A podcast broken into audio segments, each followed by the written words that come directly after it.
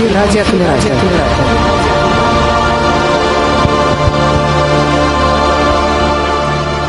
Здравствуйте, здравствуйте все радиослушатели, все гости голосового чата Камерата, зрители нашего YouTube-канала и группы ВКонтакте. Ну и, конечно же, всех приветствуем, кто будет слушать нас в записи. Сегодня наша встреча необычно рано, на целый час. Мы пораньше, я надеюсь, что это не стало сложностью для наших постоянных слушателей. А сегодняшняя встреча – это такой не знаю, встреча, в общем-то, по заказу наших э, э, слушателей, э, по заказу тех людей, которые пользуются нашей справочной службой социальной мобильной помощи.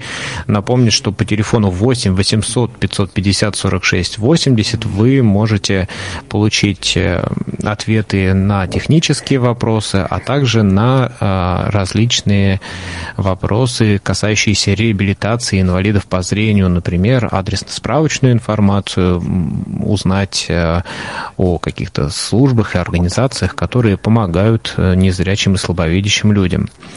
А, так вот, э, сегодняшняя тема наша посвящена вопросам установления а, инвалидности и формирования индивидуальной программы реабилитации – и кто э, на эту тему еще может сказать лучше, чем, в общем-то, специалисты э, бюро и даже главного бюро медико-социальной экспертизы по Нижегородской области. И сегодня мы пригласили Наталью Алексеевну Бурцу, которая, э, я надеюсь, ответит на те вопросы, которые мы собрали на нашей горячей линии а, на вопросы а, тех, кто нам будет э, задавать их здесь в голосовом чате и в комментариях.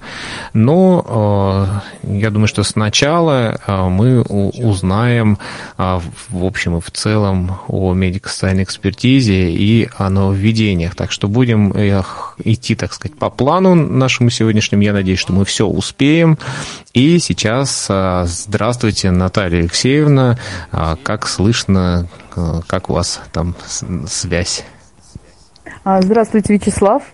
Э, мне очень приятно сегодня эта встреча. И вы правильно сказали, что нашу беседу и ответы на вопросы целесообразно начать с нашего знакомства. Кто мы и что мы.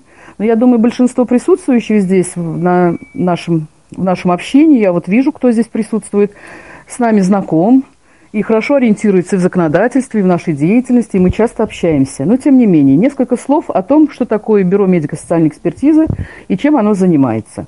Ну, я могу сказать, поскольку здесь присутствуют представители различных субъектов нашей Российской Федерации – я, конечно, может быть, где-то буду в своей беседе, э, ну, говорить о том, что вот у нас в Нижнем, Нов... Нижнем Новгороде, в Нижегородской области вот так вот.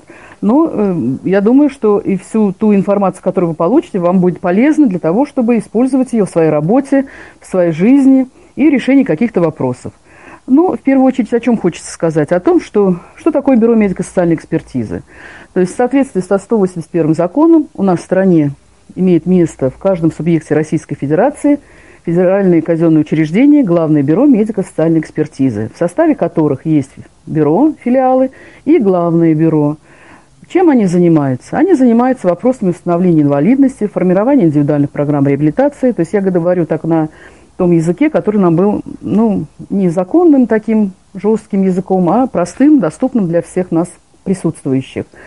И, э, значит, вопросами э, значит, формирования, э, установления инвалидности, формирования индивидуальных программ реабилитации. Также принимает участие в разработке региональных программ совместно со службой занятости, с органами социальной политики, с органами здравоохранения, образования. То есть тесное взаимодействие со всеми структурами, которые непосредственно работают с людьми, инвалидами, с лицами с ограниченными возможностями здоровья – на своем уровне. То есть у нас пациент, когда ему устанавливают инвалидность, приходит в первичное бюро, там решаются вопросы, есть ли или нет признаки инвалидности.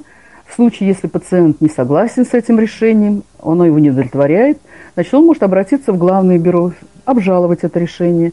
Главное бюро находится в том же субъекте, и все вопросы по проверке решения первичного бюро и даже изменение этого решения, то есть решается на уровне главного бюро.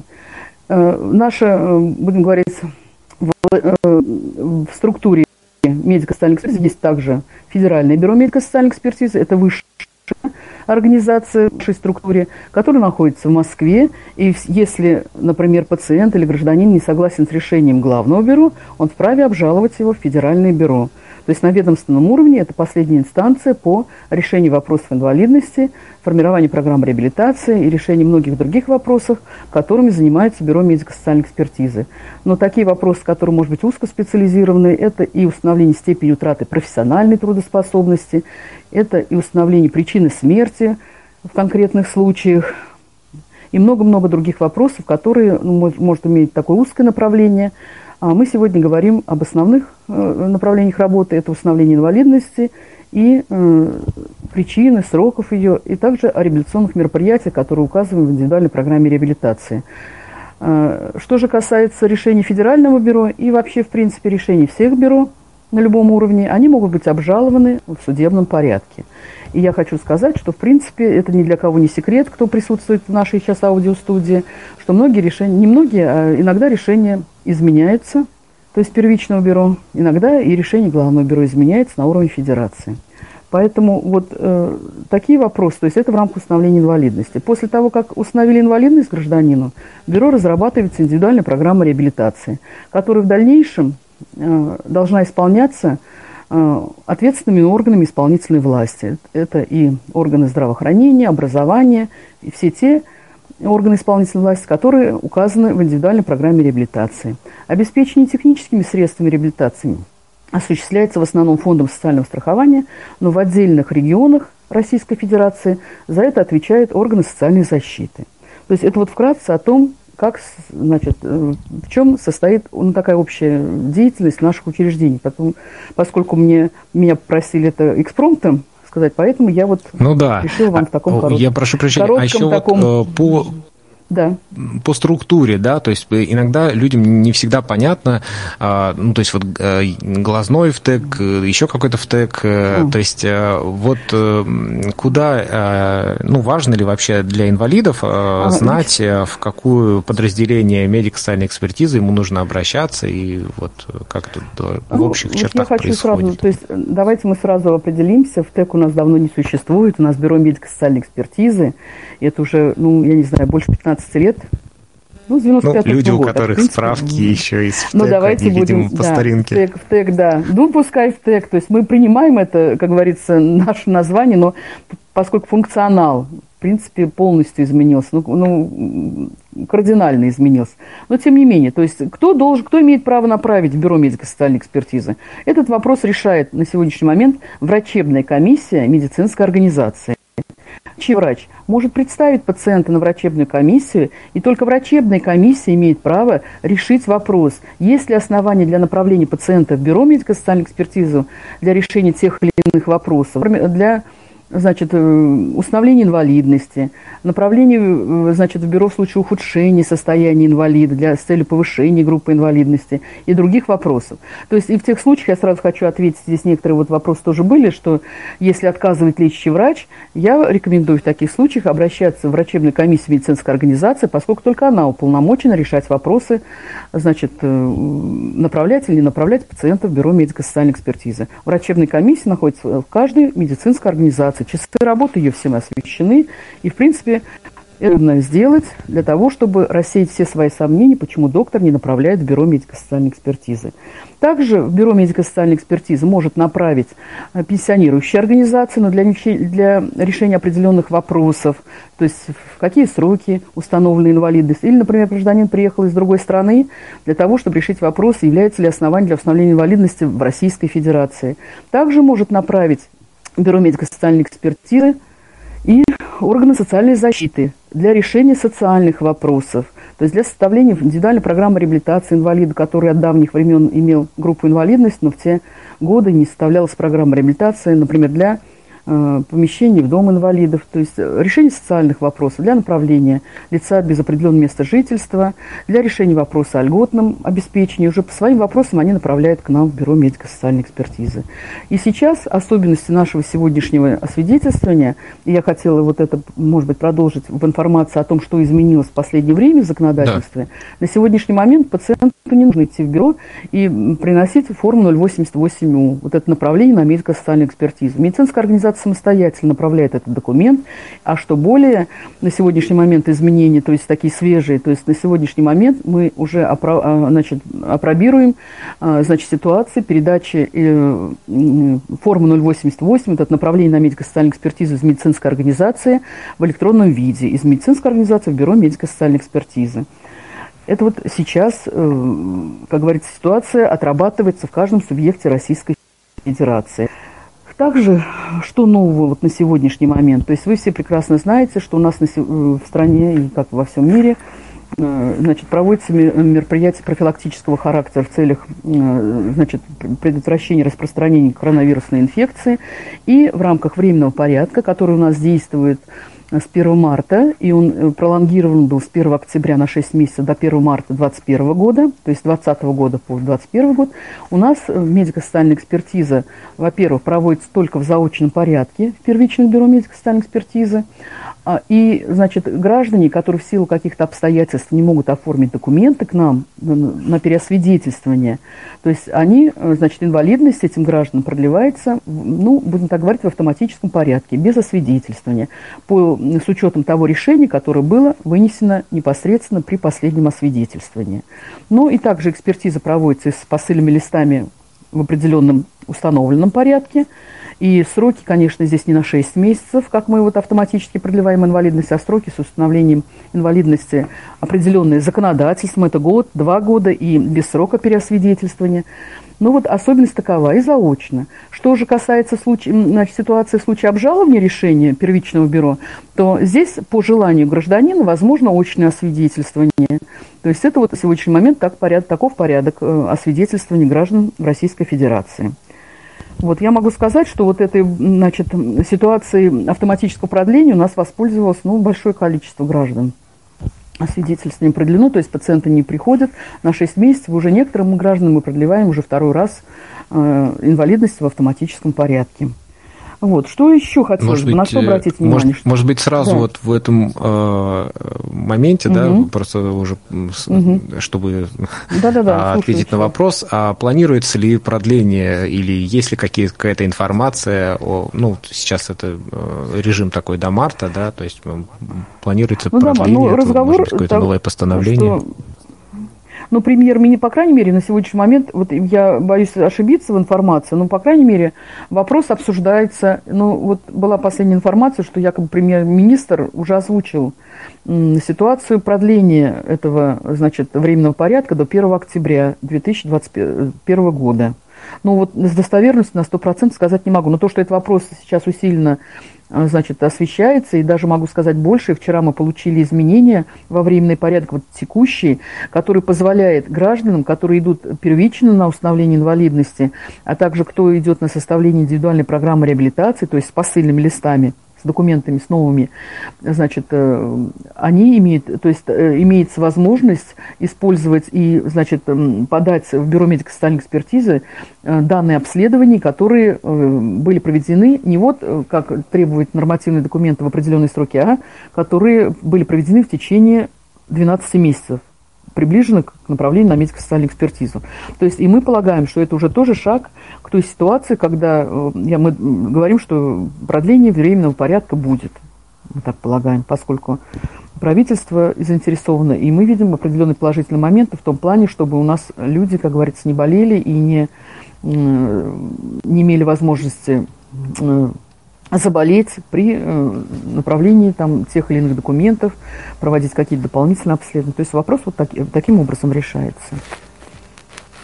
Ну, я могу продолжить в рамках а, новых изменений. Да, да, по изменениям. Ну вот я могу, я могу сказать, что, насколько вам известно или неизвестно, конечно, у нас с вами целенаправленная аудитория. И, э, хочу обратить внимание, что, например, граждане, которые, значит, на сегодняшний момент находится в стационаре после ампутации верхних или нижних конечностей, либо граждане, которые имеют заключение о нуждаемости паллиативной помощи, у нас, во-первых, и направляется в Бюро медико-социальной экспертизы в течение трех дней – и у нас освидетельствуется в течение трех дней. И, в частности, внесены изменения в такое значит, постановление правительства, которое регламентирует порядок обеспечения техническими средствами реабилитации. То есть э, и э, работа Фонда социального страхования сориентирована на семидневный срок – по рассмотрению заявлений и принятию тех или иных решений по обеспечению техническими средствами реабилитации. Также на сегодняшний момент рассматривается вопрос, и это вопрос обсуждался значит, в сообществе э, лиц с ограниченными возможностями и общественными организациями о том, что, к сожалению, при направлении в Бюро медико-социальной экспертизы э, имеет место низкое качество форм, э, то есть направлений на медико-социальную экспертизу, что и не хватает обследований в соответствии с действующим законодательством. Вот на сегодня сегодняшний момент, но это ни в коем образе не входит в разрез со временным порядком, то есть решаются вопросы о возврате формы 088, но в тех случаях, которые соответствуют требованиям значит, нормативных документов в медицинскую организацию для представления тех или иных сведений, которые необходимы согласно действующих перечней э, при вынесении э, решения об инвалидности. Потому что, например, есть определенные требования для того, чтобы верифицировать диагноз, для того, чтобы могли эксперты и врачи оценить степень нарушенных функций организма у человека, чтобы э, врачи-эксперты уже могли сориентироваться в отношении имеющихся ограничений жизнедеятельности. И в частности, медико-социальная экспертиза, которая проводится в заочном порядке, э, она очень трудна. И насколько качественно оформлен документ, насколько полно и объективно дана оценка тех нарушений, которые присутствуют э, у человека, вот настолько и будет выверено и правильное решение э, при значит, проведении медико-социальной экспертизы. То есть вот эта ситуация на сегодняшний момент отрабатывается, но это вот ни в коем случае не, как говорится, не умаляет ситуацию, вот то, что я вам сказала в рамках принятого э, решения э, значит, правительством Российской Федерации о том, что вот в течение 12 месяцев обследований, которые были проведены, которые значит, э, показывают, что пациент болен, что у него такие-то нарушения функции, то есть они, будем говорить, имеют силу при проведении медико-социальной экспертизы. Значит, на что еще хочу обратить внимание, что э, ранее в действующем законодательстве, вы прекрасно знаете, была такая, то есть и была и есть Э, функции контроля Главного бюро решений первичного бюро. И э, функция эта была определена тем, что Главное бюро имело право по своей инициативе, видя какие-то недочеты, видя какие-то ситуации, где, может быть, э, первичное бюро недооценило те или иные нарушения функции, проверить решение первичного бюро и при наличии оснований изменить его. На сегодняшний момент э, вот в, постанов... в ведущем нашем документе, это постановление правительства номер 95, который утвердил правила признания лица инвалидом, отражение в определенных пунктах вот эта контрольная роль главного бюро. То есть она более четко прописана.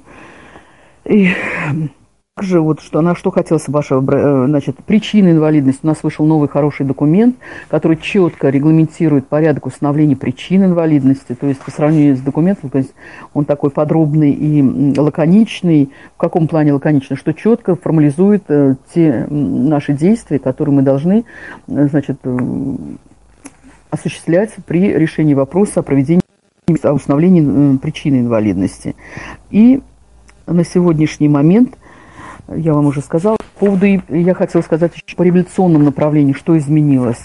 Вот э, у нас сейчас вошли, воз, значит, внесены изменения это осенью прошлого года э, в основной приказ, регламентирующий порядок формирования индивидуальной программы реабилитации, это 486 приказ, в котором значит, дается такая норма, что индивидуальная программа реабилитации формируется в электронном виде.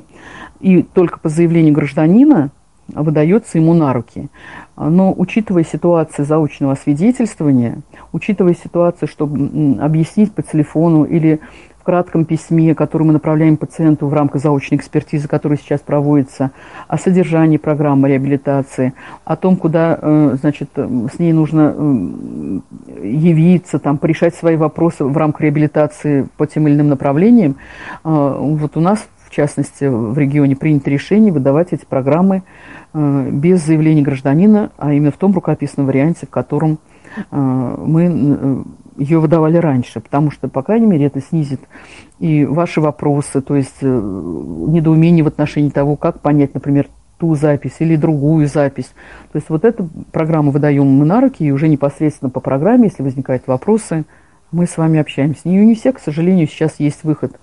И кто-то, не все зарегистрировались, значит, на портале госуслуги, и не все могут, например, воспользоваться техникой нашей современной, в силу возраста, в силу заболевания. То есть вот было принято пока такое решение, тем более, когда сейчас проводится заочная экспертиза. Далее, еще положительные какое изменение на сегодняшний момент, это то, что, например, внесены изменения по количеству, например, обеспечения такого технического средства, как подгузники и абсорбирующее белье инвалидам – с учетом возраста. Это в основном касается детей. То есть увеличилось число, число этих подгузников э, с ростом ребенка. То есть это тоже мы считаем ну, плюс, как на сегодняшний момент имеет место в законодательстве. Но, в принципе, вот я вам на сегодняшний момент осветила на такие вот э, значимые изменения. И могу сейчас, если вы будете мне задавать вопросы, я, в принципе, мы ознакомились с этими вопросами, мы тогда побеседовали в рамках ну, да, вопросов, быть, которые какие-то вопросы актуальны. Э, поступят возникнут у нас в здесь от наших порядке. Э, зрителей. Ага. А, ну вот, вот я... Э, да. По тех, мне кажется, просто чтобы мы у нас какое-то упорядочение, может быть, мы э, отдельно mm. вот будем вопрос по инвалидности, да, по установлению инвалидности, отдельно по индивидуальной программе реабилитации, ну, потому что вычленим, да? Ну, давайте. Ну, да, чтобы нам э, Вячеслав, вы будете сдавать? Ну, давайте, сдавайте, чтобы вы озвучиваете, а я уже буду свою информацию ну, вам давать. Один из вопросов, э, который касается работы медико-социальной экспертизы, вы частично ответили, это что а, делать эм, Э, если э, медико-социальная экспертиза инвалидность не устанавливает, а нарушение зрения не дают возможности работать, да, то есть э, еще раз ну, можно обжаловать. Да? да, можно обжаловать. Но вот здесь вот я вопрос просто вот, как нужно действовать, а так, минуточку. Да. А, вот что необходимо сделать и куда обратиться, если медико-социальная экспертиза не назначает никакую группу инвалидности, а нарушения зрения такие, что работать как раз невозможно, да? Вот да, этот да, вопрос да. У нас касается инвалидности, вот, ну, в частности, э, порядок направления вам осветила. То есть вот еще э, какой вопрос. То есть дочебная комиссия, когда принимает решение положительно на медико-социальной экспертизе, формируется, бюро медико-социальной экспертизы формирует направление на медико-социальную экспертизу, но в том случае, я почему говорю врачебная комиссия, то есть врачебная комиссия, если гражданин обращается в нее и э, положительное решение, значит, в отношении направления к нам, это результат этого общения, направления на медико-социальную экспертизу, ну, после обследования, после проведения реабилитационных диагностических мероприятий.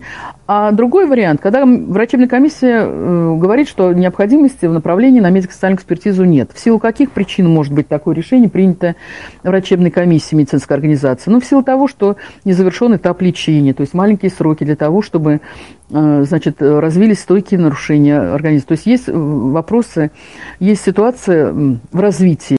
То есть э, не все реабилитационные как говорится, не весь реабилитационный потенциал исчерпан для того, состояние стабилизировалось, то есть лечение не завершено. Либо нарушение функции, которые оцениваются врачебной комиссией, незначительные, и оснований для направления в бюро нет, поскольку параметрами, там, временными, то есть, э, извините, классификациями, критериями, значит, основанием для установления инвалидности определено это минимальные нарушения, как э, э, умеренные должны быть у гражданина, которые приводят к тем или иным ограничениям жизнедеятельности.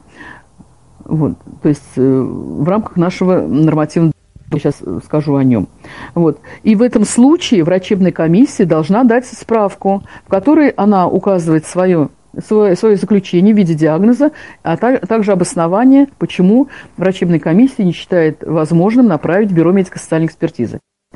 И вот эта справка выдается гражданину, и гражданин имеет право обратиться в бюро медико-социальной экспертизы самостоятельно, Э, подав заявление, приложив эту справку и медицинские документы, в которых э, отражена значит, информация о состоянии его здоровья. И тогда гражданин проходит медико-социальную экспертизу самостоятельно. То есть это в том числе вот, о каком, вот, э, про что спрашивает.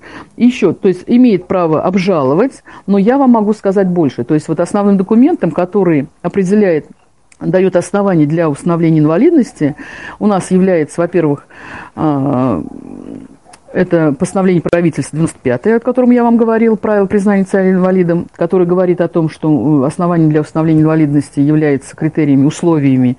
Это наличие нарушений функции организма, ограничение жизнедеятельности и признаки социальной недостаточности. Наличие одного из этих э, условий не является основанием для установления инвалидности. Далее есть у нас классификации критерии, которые, значит, на основании которых проводится медико-социальная экспертиза в федеральных учреждениях медико-социальной экспертизы. Это приказ 585, который находится в широком доступе. И я думаю, что ваши специалисты вполне могут, как говорится, эти данные получить в интернете, и в частности непосредственно информация, которая критерии э, степени выраженности нарушенных функций при тех или иных заболеваниях при патологии органа зрения, могут в свободном доступе посмотреть и самим убедиться в той или иной ситуации. То есть насколько вы можете уже грамотно общаться с э, медиками для того, чтобы решать те или иные свои вопросы. То есть это вот в частности, э, я вам говорю, как угу. после таких случаев. По поводу... Так, вот еще, вот еще в тоже... этом же ключе вопрос восьмой у нас из тех, э, которые у нас Я вот и говорю, поступили. вот, да, да. Э, и здесь, э, вот мне кажется, человека... очень хорошо было бы, ну, как бы, может быть, Критерии. уточнить, если есть такая возможность, да, Критерии. как раз по критериям, и в частности, вот, вот. по остроте Я вот как раз вот из количественной вот системы, да, вот по количественной оценке, значит, я, я вам могу, прям я вот сейчас выборку сделала. Вот количественная оценка степени выраженности стойких нарушений функций глаза и его придаточного аппарата, обусловленных заболеваниями, последствиями травмы или дефектами, основывается при экспертизе на степени выраженных нарушений зрительных функций, основные из которых острота зрения в условных единицах и поля зрения в градусах. Степень нарушения органа зрения оценивается по состоянию функции лучше видящего или единственного глаза – с максимально переносимой коррекцией и с применением контрольных методов исследования. Но также при проведении медико-социальной экспертизы учитываются и другие факторы патологического процесса.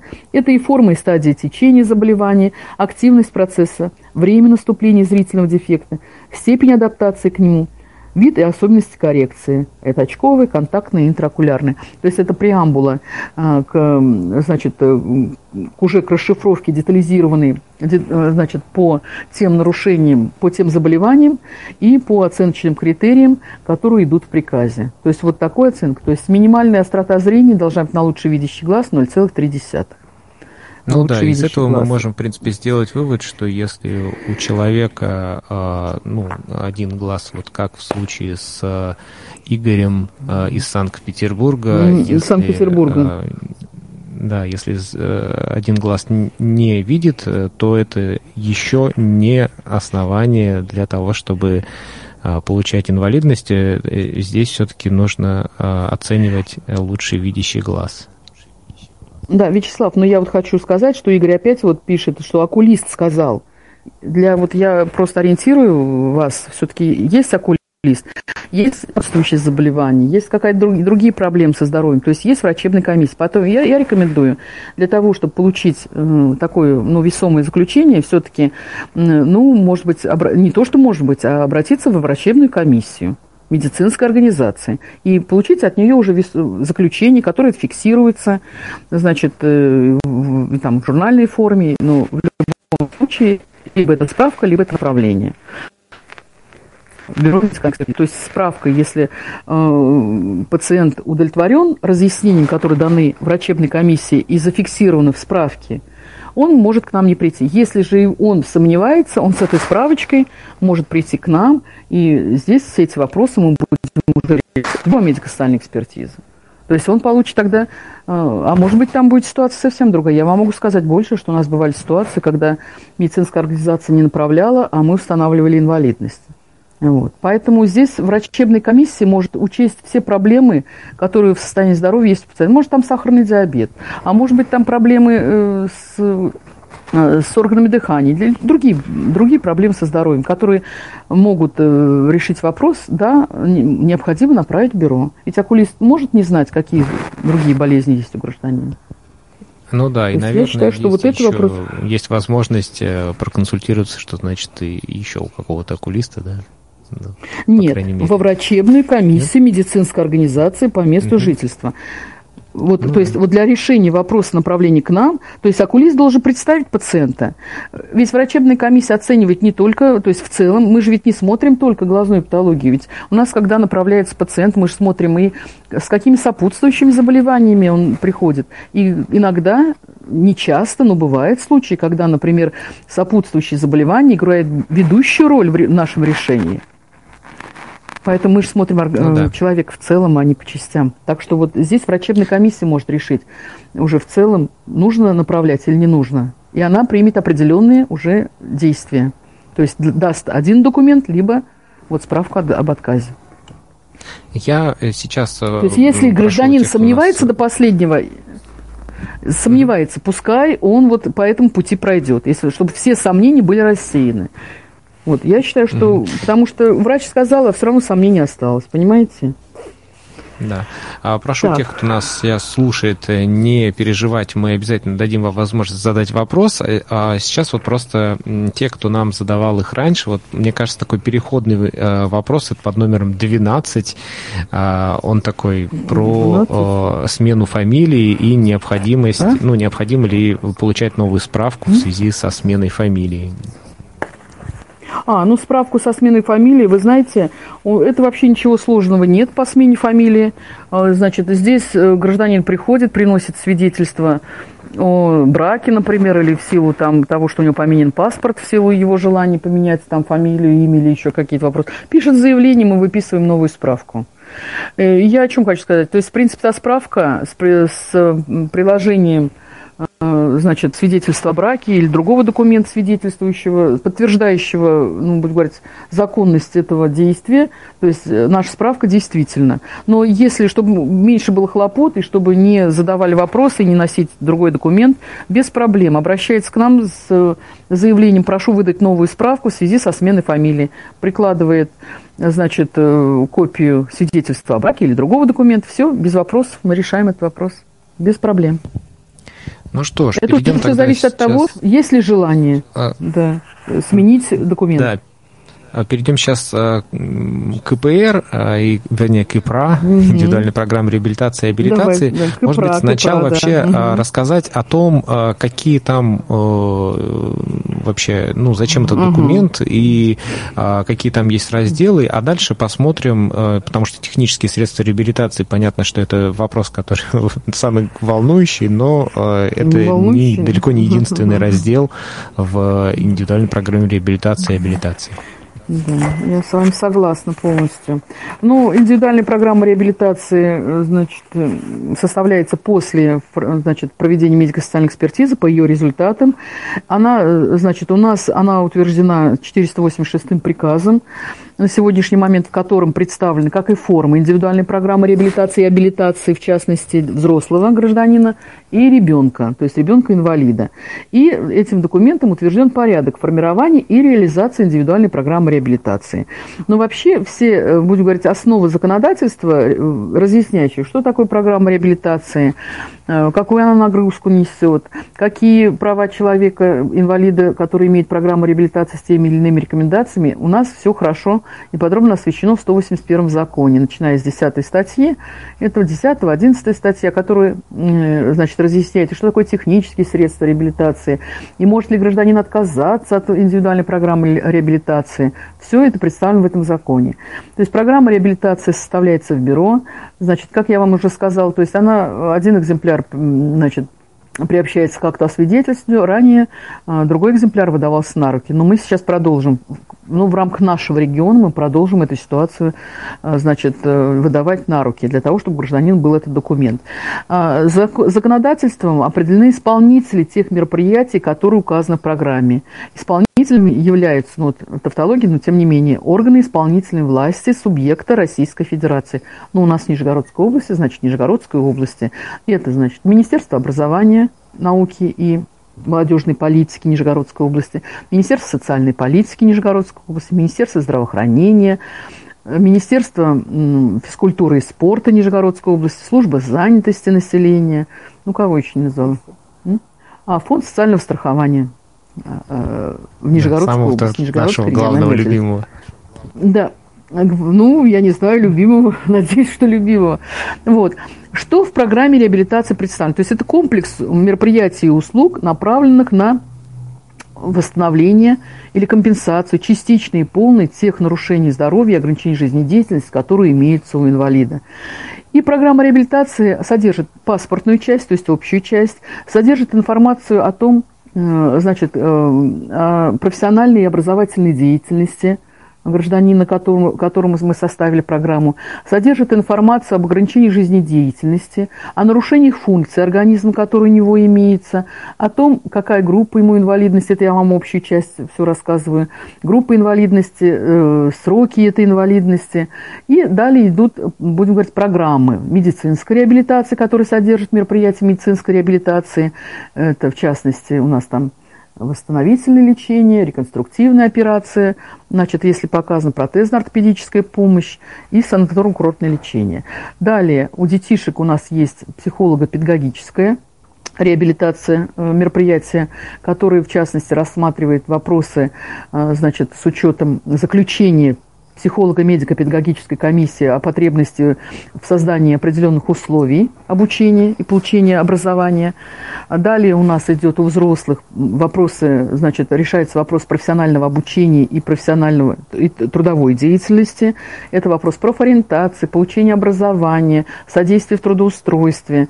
Этот этап, а, значит, также дополнен на сегодняшний момент были изменения, когда это исключалось, но с 18 то есть с 322 приказом у нас все это внесено опять с 2019 года, все в программу реабилитации, в частности, э, рекомендации по допустимым условиям труда, и э, э, рекомендации более расширены по специальному, созданию специального рабочего места для определенных граждан с определенными нарушениями в основном органического характера.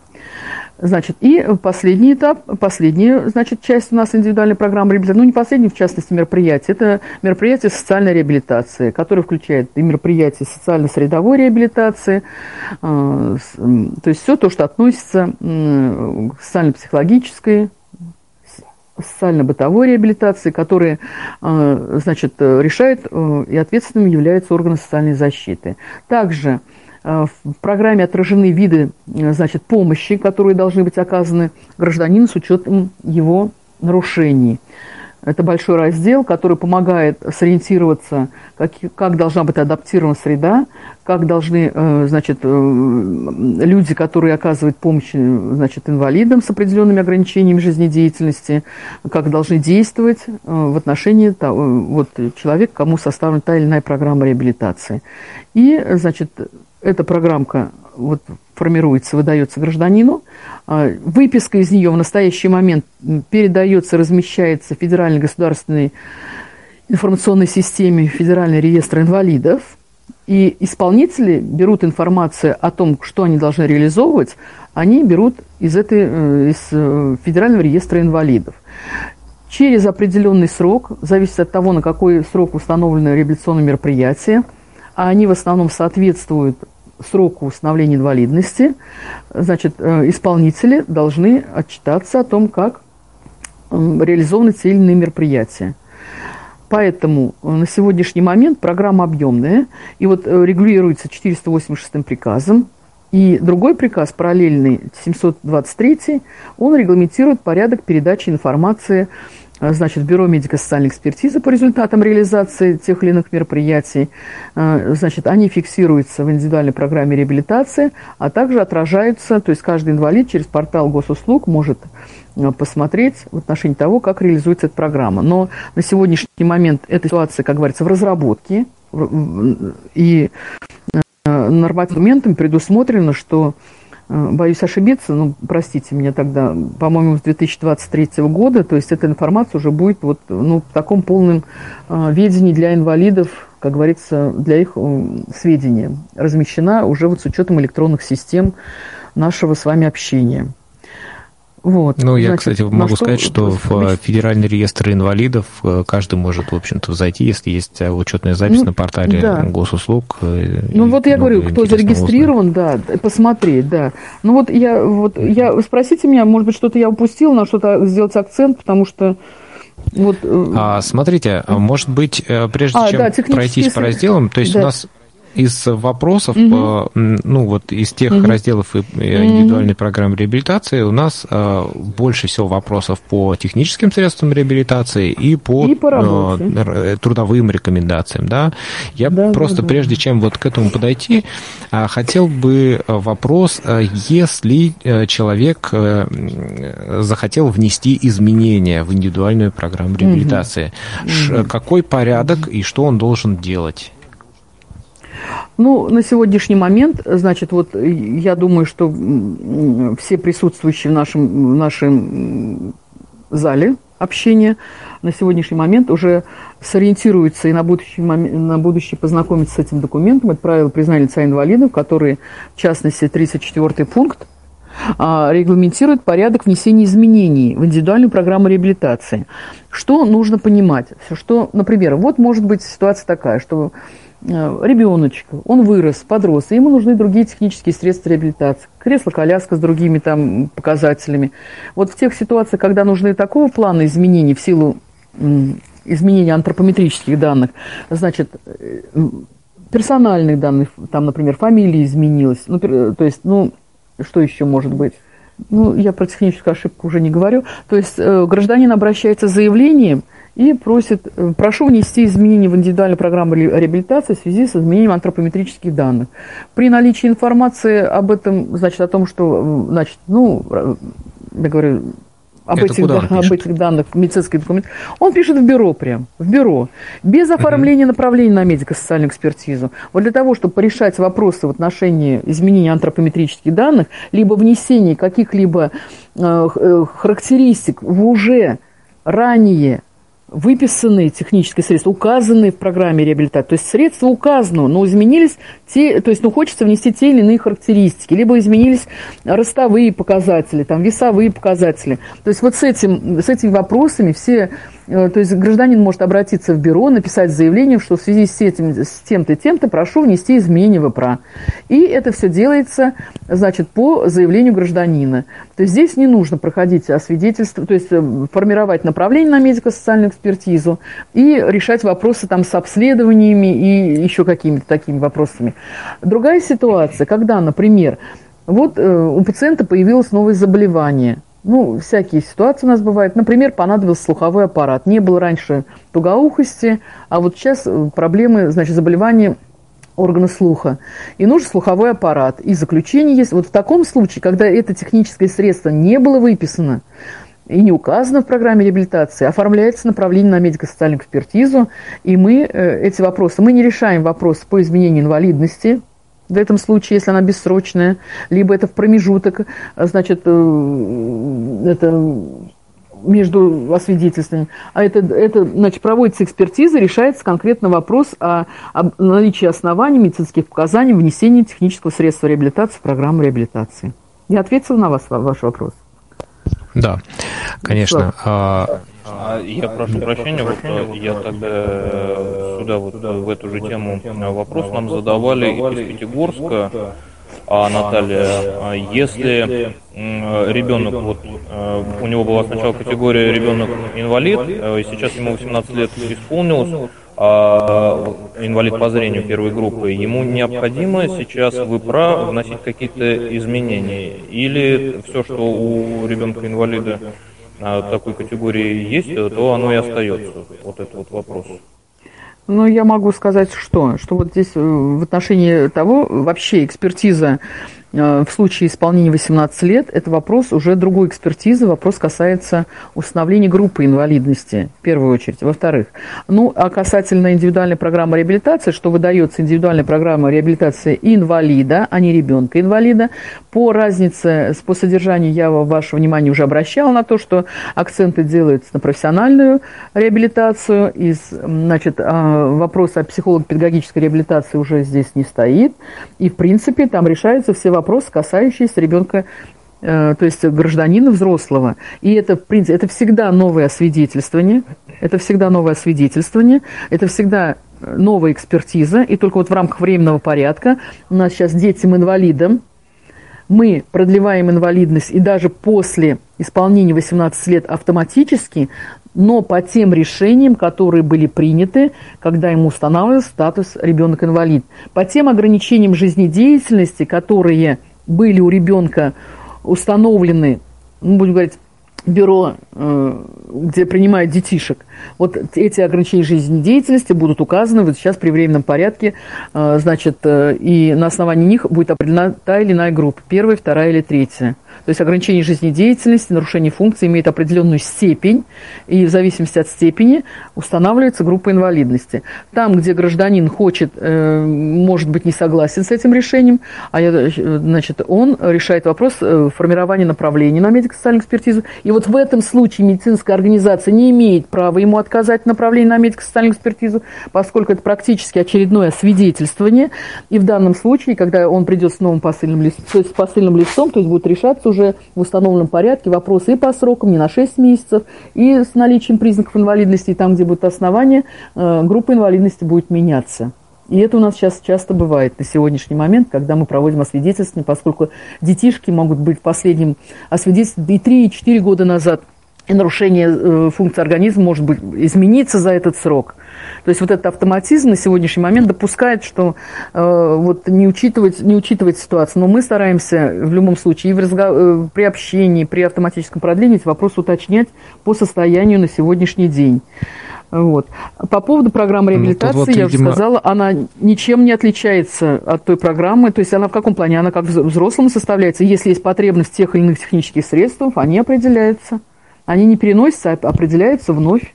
Ну да потому на что момент и трудовые рекомендации, и образовательные. Да. И формируется программа, да. Если ребенок продолжает учиться, то есть там эти вопросы все регулируются уже программой реабилитации. Тут вот, э, может быть, э, Наталья отражает да. мнение, может быть, каких-то людей, а, ну, кто считает, что есть некая индивидуальная, ой, некая идеальная ИПРА, и поэтому она, собственно, и спрашивает, что точно должно быть прописано в ИПРА вот для инвалидов по зрению первой группы. Внимание, что может быть какая-то идеальная ИПРА, но... программа должна быть.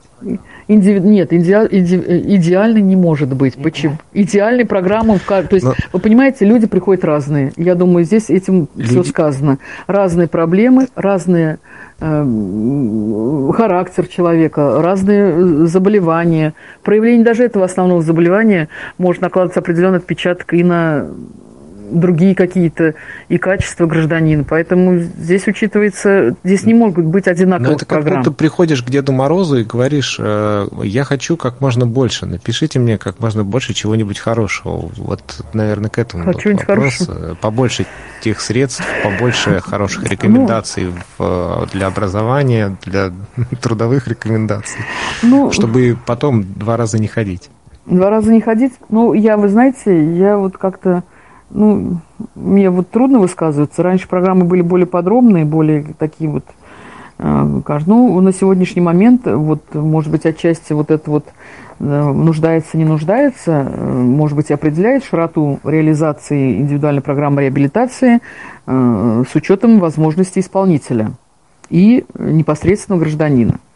То есть я могу сказать, что раньше, э, например, по трудовым рекомендациям нам говорили о том, что мы огранич... что рекомендации с указанием через запятую, там несколько профессий и так далее ограничивает э, инвалида в выборе Э, той или иной профессии в обучении. На сегодняшний момент был период несколько лет назад, когда это все ушло, и все это устранили, и возникли другие вопросы, то есть от службы занятости. Почему нет каких-то более конкретных рекомендаций, значит, в нам для трудоустройства инвалида? Понимаете, вот э, на сегодняшний момент я так думаю, что вот законодатель 322 приказом с 1 января 2019 года внес эти рекомендации, э, значит, э, опять, но они немножко пришли в другом виде, вошли в индивидуальную программу реабилитации, но, тем не менее, они на сегодняшний момент есть. Я могу со своей стороны, вот уже, как говорят, немножко опережая дальнейший вопрос, но они здесь были. То есть мы отражаем в индивидуальной программе реабилитации, стараемся по максимуму отразить. Во-первых, ну, там они и представлены, там представлены нарушения функций, и к ним представлены, вот я сейчас открываю программу, чтобы не ошибиться, на сегодняшний момент представлены, э, значит, нарушения функций и виды трудовой деятельности, которые... Сейчас, секунду. Э, так, э, так, секунду. Прошу прощения. А, рекомендация о противопоказных видах трудовой деятельности. И вот рекомендация звучит таким образом, что вот чуть-чуть не разрешено, остальное все разрешено. Понимаете? То есть уж широкая такая вот э, рекомендация. Далее, вы видите, что рекомендованные условия труда, мы здесь говорим о дополнительных перерывах, то есть нам рекомендовано указывать доступные виды трудовой деятельности в оптимальных допустимых условиях труда. Это первой и второй категории тяжести и напряженности труд. Доступный вид трудовой деятельности в любых условиях труда, но выполнение трудовой деятельности может быть затруднено. Чаще мы данную рекомендацию, как говорится, указываем для инвалидов третьей группы. Трудовая деятельность возможно при помощи других лиц для инвалидов первой группы. И далее у нас вот я вам по оснащению, рекомендации по оснащению оборудования специального рабочего места. Это и по зрению инвалиды, по слуху, с, одновремен, э, э, значит, с одновременным нарушением функции зрения и слуха, с нарушением функции опорно-двигательного аппарата и в том числе с использованием а кресла коляски. Вот давайте мы, раз уж э, забрались давайте, как раз в давайте. этот раздел, и, и пойдем по вопросам. Давайте. Вот э, вопрос он у нас под номером 6 э, про инвалида ага. третьей группы, у которой э, можно ли приписать там э, в индивидуальной программе реабилитации сокращенный рабочий день и, может быть, дополнительные какие-то часы отдыха, то есть вот этот вопрос. Ну, я могу вам сказать, что у инвалида третьей группы, в принципе, это нужно исходить, и я думаю, что вы тоже ведь знаете, что такое инвалид третьей группы, то есть для него ограничение способности трудовой деятельности первой степени может быть. Если мы говорим о критериях, что нам позволяет, э, э, значит, в чем ограничен труд инвалида, вот э, имеющий ограничение способности первой степени. Это способность к выполнению трудовой деятельности в обычных условиях труда при снижении квалификации, тяжести, напряженности уменьшении объема работы либо неспособность продолжать работу по основной профессии, должности или специальности, но при сохранении возможности в обычных условиях труда выполнять трудовую деятельность более низкой квалификации. Если мы вернемся к законодательству, которое регламентирует понятие сокращенного рабочего дня, а это Трудовой кодекс, статья 92, 93, по-моему, 94, боюсь ошибиться, то, в принципе, сокращенный рабочий день на сегодняшний момент для инвалидов и 181 закон еще. 181 закон – за статья, я не помню uh-huh. какая. Но тем не менее, значит, у нас для э, сокращенный рабочий день зафиксирован для инвалидов первой и второй группы, первой и второй группы с учетом того отпуска. Что может быть, э, есть понятие неполный рабочий. Что такое сокращенный рабочий? Нет, это зафиксированный, либо, э, значит, сетка, у нас норма 40 рабочих часов в неделю. У кого-то в определенных специальностей есть и 36, и 30, и 39. А, значит, и сокращенный рабочий день для инвалидов, я говорю, это первой, второй группы. Поэтому, к сожалению, инвалиды третьей группы дать такой, и мы не имеем права давать, в принципе, рабочие, а, значит, я вам сказала, какой круг вопросов мы освещаем – при значит, вот, формировании рекомендаций. То есть работодатель должен ориентироваться в Трудовом кодексе, но в частности для инвалида третьей группы. Во-первых, неполный рабочий день, ну вы сами понимаете, это без сохранения заработной платы. И вот на тот период, когда человек сокращает неполный рабочий день. И неполная оплата идет. Но мы говорим здесь о чем еще? Что может быть в рекомендации указано? И мы указываем, это дополнительные перерывы в работе. Сейчас, минуточку, я сориентируюсь. Они оплачиваться будут это... Э, или Дополнительный перерыв, да, это входит. Это, а что такое дополнительный Хорошо. перерыв? Да. Нет, это не это дополнительный перерыв в рабочий, то есть это мы указываем. Например, это проведение э, инъекций, ну, например, инсулина. Это прием, э, то есть дополнительный прием пищи. Это изменение положения тела, то есть человек требуется, то есть дополнительные, то есть перерывы в, работе, в рабочем дне, да, они могут быть указаны. Также могут быть дополнительные, значит, индивидуальные нормы выработки, это уже, сами понимаете, с снижением объема работы, значит, э, значит, соответствующие санитарно-гигиенические условия. Но вы понимаете, что сам факт, что ограничение способности трудовой деятельности первой степени, что может быть инвалида третьей группы предполагает работу в обычных производственных условиях, в обычных, чем отличаются рекомендации по организации труда инвалидов, например, второй группы, где э, могут быть и обычные условия, а могут быть и специально созданные условия труда. И также для инвалида э, первой группы то же самое. То есть там в любом случае различные только рекомендации с учетом тяжести заболевания, имеющих нарушение функции ограничения жизнедеятельности. Ну вот, и вот у нас вот, как раз девятый вопрос от Анастасии из девятый, Екатеринбурга по поводу тоже по индивидуальной программе реабилитации и по трудовым рекомендациям. То есть нас спрашивают, возможно ли внести изменения и конкретизировать э, там, понятие специально созданные условия э, труда и э, уточнить, например, формулировку, допустим, может работать там, по направлениям, не требующим специальных профессиональных ну, навыков. Ну, слушайте, я, мне трудно сказать про поводу Екатеринбурга, да, но я могу вам сказать, как у нас это делается.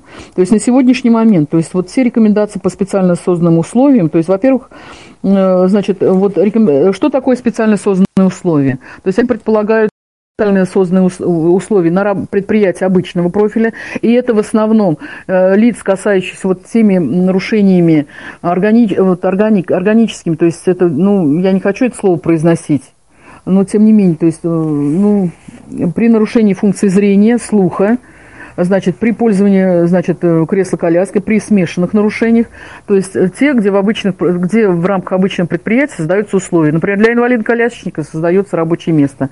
Для инвалида по зрению тоже может быть созда... не то, что создается рабочее место. Эти вопросы регулируются определенными нормативными документами. К сожалению, вот сейчас один хороший нормативный документ, он утратил силу, это э, санитарно-гигиенический, то есть это постановление санитарно-гигиенического врача от 2009 года э, номер 30, который регламентировал организацию рабочих мест инвалидов с различными нарушениями функций организма, где четко расписывалось, какие даны, должны быть созданы условия. Но, тем не менее, есть документы, которые позволяют создание специального рабочего места, который как раз обуславливает эти специально созданные условия. И у нас нормативный документ есть. Это, так, сейчас я, я, вы можете в нем на него сориентироваться, посмотреть. В принципе, мы можем потом... Э, Татьяна Николаевна, там 625 по-моему, да? Сейчас. Сейчас, подождите, я его вот сюда вот вытащил, наверное. Секундочку.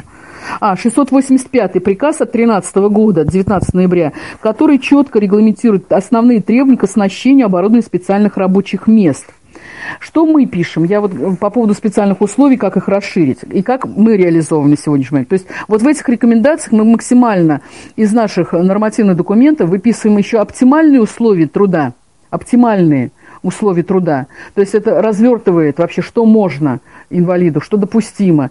И, значит, э, вот формируем максимально рекомендации по оснащению специального рабочего места с учетом наших тоже нормативов.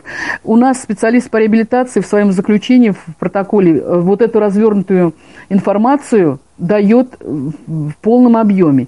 И есть нормативный документ, в частности 872 приказ, который о чем говорит?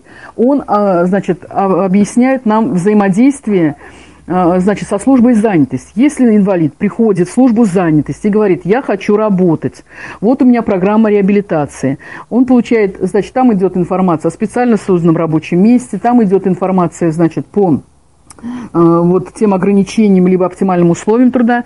И уже надо дать должное, что у нас э, специалисты э, службы занятости ну, достаточно так хорошо ориентируются вот в этих вопросах, будем говорить, медицинского характера. Они на сегодняшний момент имеют ряд нормативных документов, которые разъясняют им эти вопросы, понимаете? И вот в соответствии с 872 приказом они имеют право запрос, но в каком случае, если подобрана вакансия – то есть мы не рассуждаем там вот сейчас, поскольку были вопросы, ну, недовольства какого-то о том, что пишете вот через запятую, какие профессии, конкретно какую-то одну указываете, а вот инвалид там обучился или не хочет по этой профессии работать. То есть там проводится и проводятся мероприятия профессиональной ориентации, на основе которых подбирается вакансия, и нам они делают службы занятости вопрос, запрос в содержании такого, что обратился гражданин такой, что на сегодняшний момент ему подобрана такая-то вакансия, просим дать развернутую информацию, может ли он работать по этой вакансии. И мы готовим ответ мы поднимаем, конечно, влияет что на наш ответ? Влияет э, давность э, проведения экспертизы в бюро медико-социальной экспертизы. Если это в течение до трех лет, то есть мы даем эту информацию определенно, подходит эта вакансия или не подходит. Если же это больше трех лет, то есть у нас э, рекомендации идут все-таки для того, чтобы состояние здоровья могло измениться, то есть мы рекомендуем пройти освидетельство. Но именно именно с какой точки зрения? Для коррект внесения изменений в индивидуальную программу реабилитации и вот ответы на этот вопрос по поводу конкретно подобранной вакансии. То есть у нас этот вопрос решается. Я не знаю, как в других регионах, но вот этот документ, вот этот приказ, он позволяет но уже не по 10 профессиям, а по конкретной профессии определиться, и служба занятости, в принципе, по этой вакансии должна отработать уже трудоустройство и содействовать трудоустройству. А для ваших, э, вот для инвалидов с нарушением функции нормативный документ о сопровождении при трудоустройстве – и как раз вот он актуален, и мы тоже даем заключение, что да, вот инвалид, например, первой группы с нарушением функции зрения нуждается в сопровождении для решения вопроса по содействию трудоустройству. Не знаю, ответил вам на этот вопрос или нет, но вот такая у нас ситуация.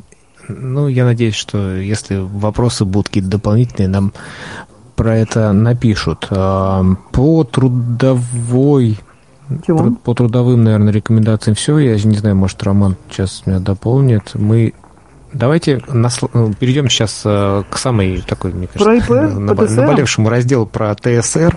Да, а потом, а почему он наболел-то, я не пойму. Вот а Вы дело знаете, в том, что очень много слухов а, ходит вокруг Каких этого слух? раздела. Значит, а, потому что ну, кто-то считает, что там федеральный перечень, у нас есть а, региональные перечни, а инвалиды между ну, собой общаются, они немножечко э, запутываются. Поэтому давайте вот мы э, расскажем про этот раздел, что туда входит э, и вообще как информируется. Так, давайте по поводу технических средств реабилитации. Сразу разведем понятие, что такое федеральный перечень технических средств реабилитации, что такое региональный перечень.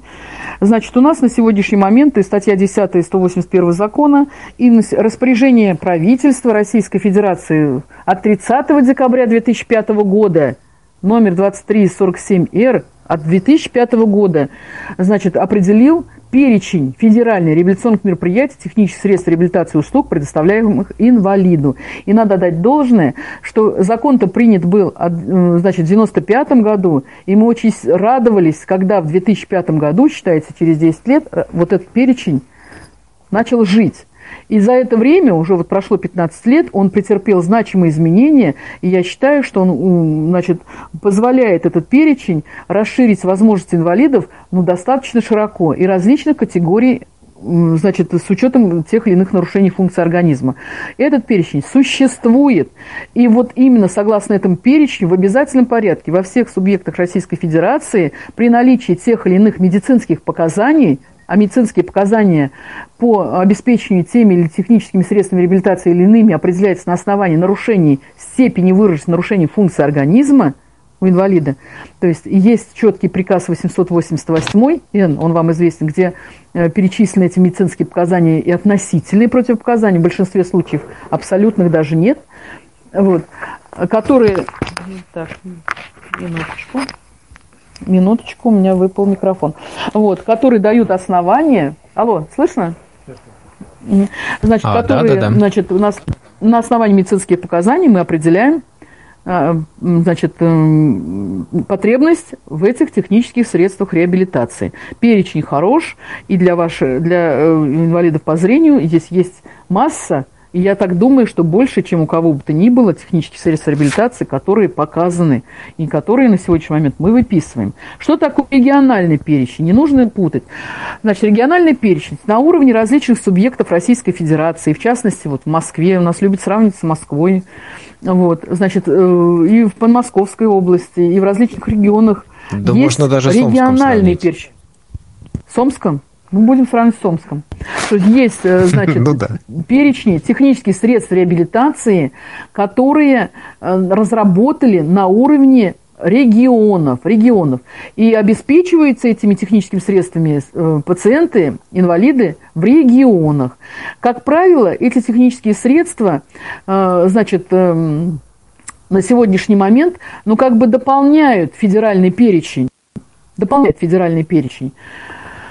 Вот. И э, вот, к сожалению, Нижегородского в сегодняшний момент перечень не принят. Но, тем не менее, вот со стороны нашей службы мы делали, ну, я не знаю, с какого года, с 2009 года, 2009 года, это точно, масса предложений.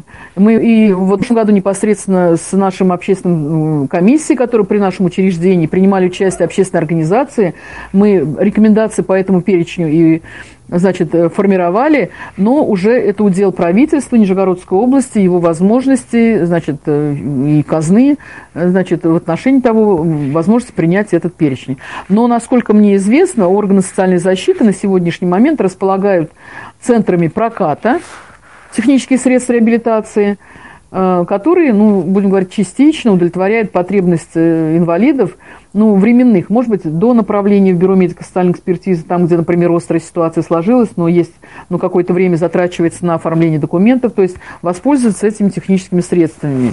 Вот. Вот ситуация обстоит таким образом, вот по поводу этих перечней.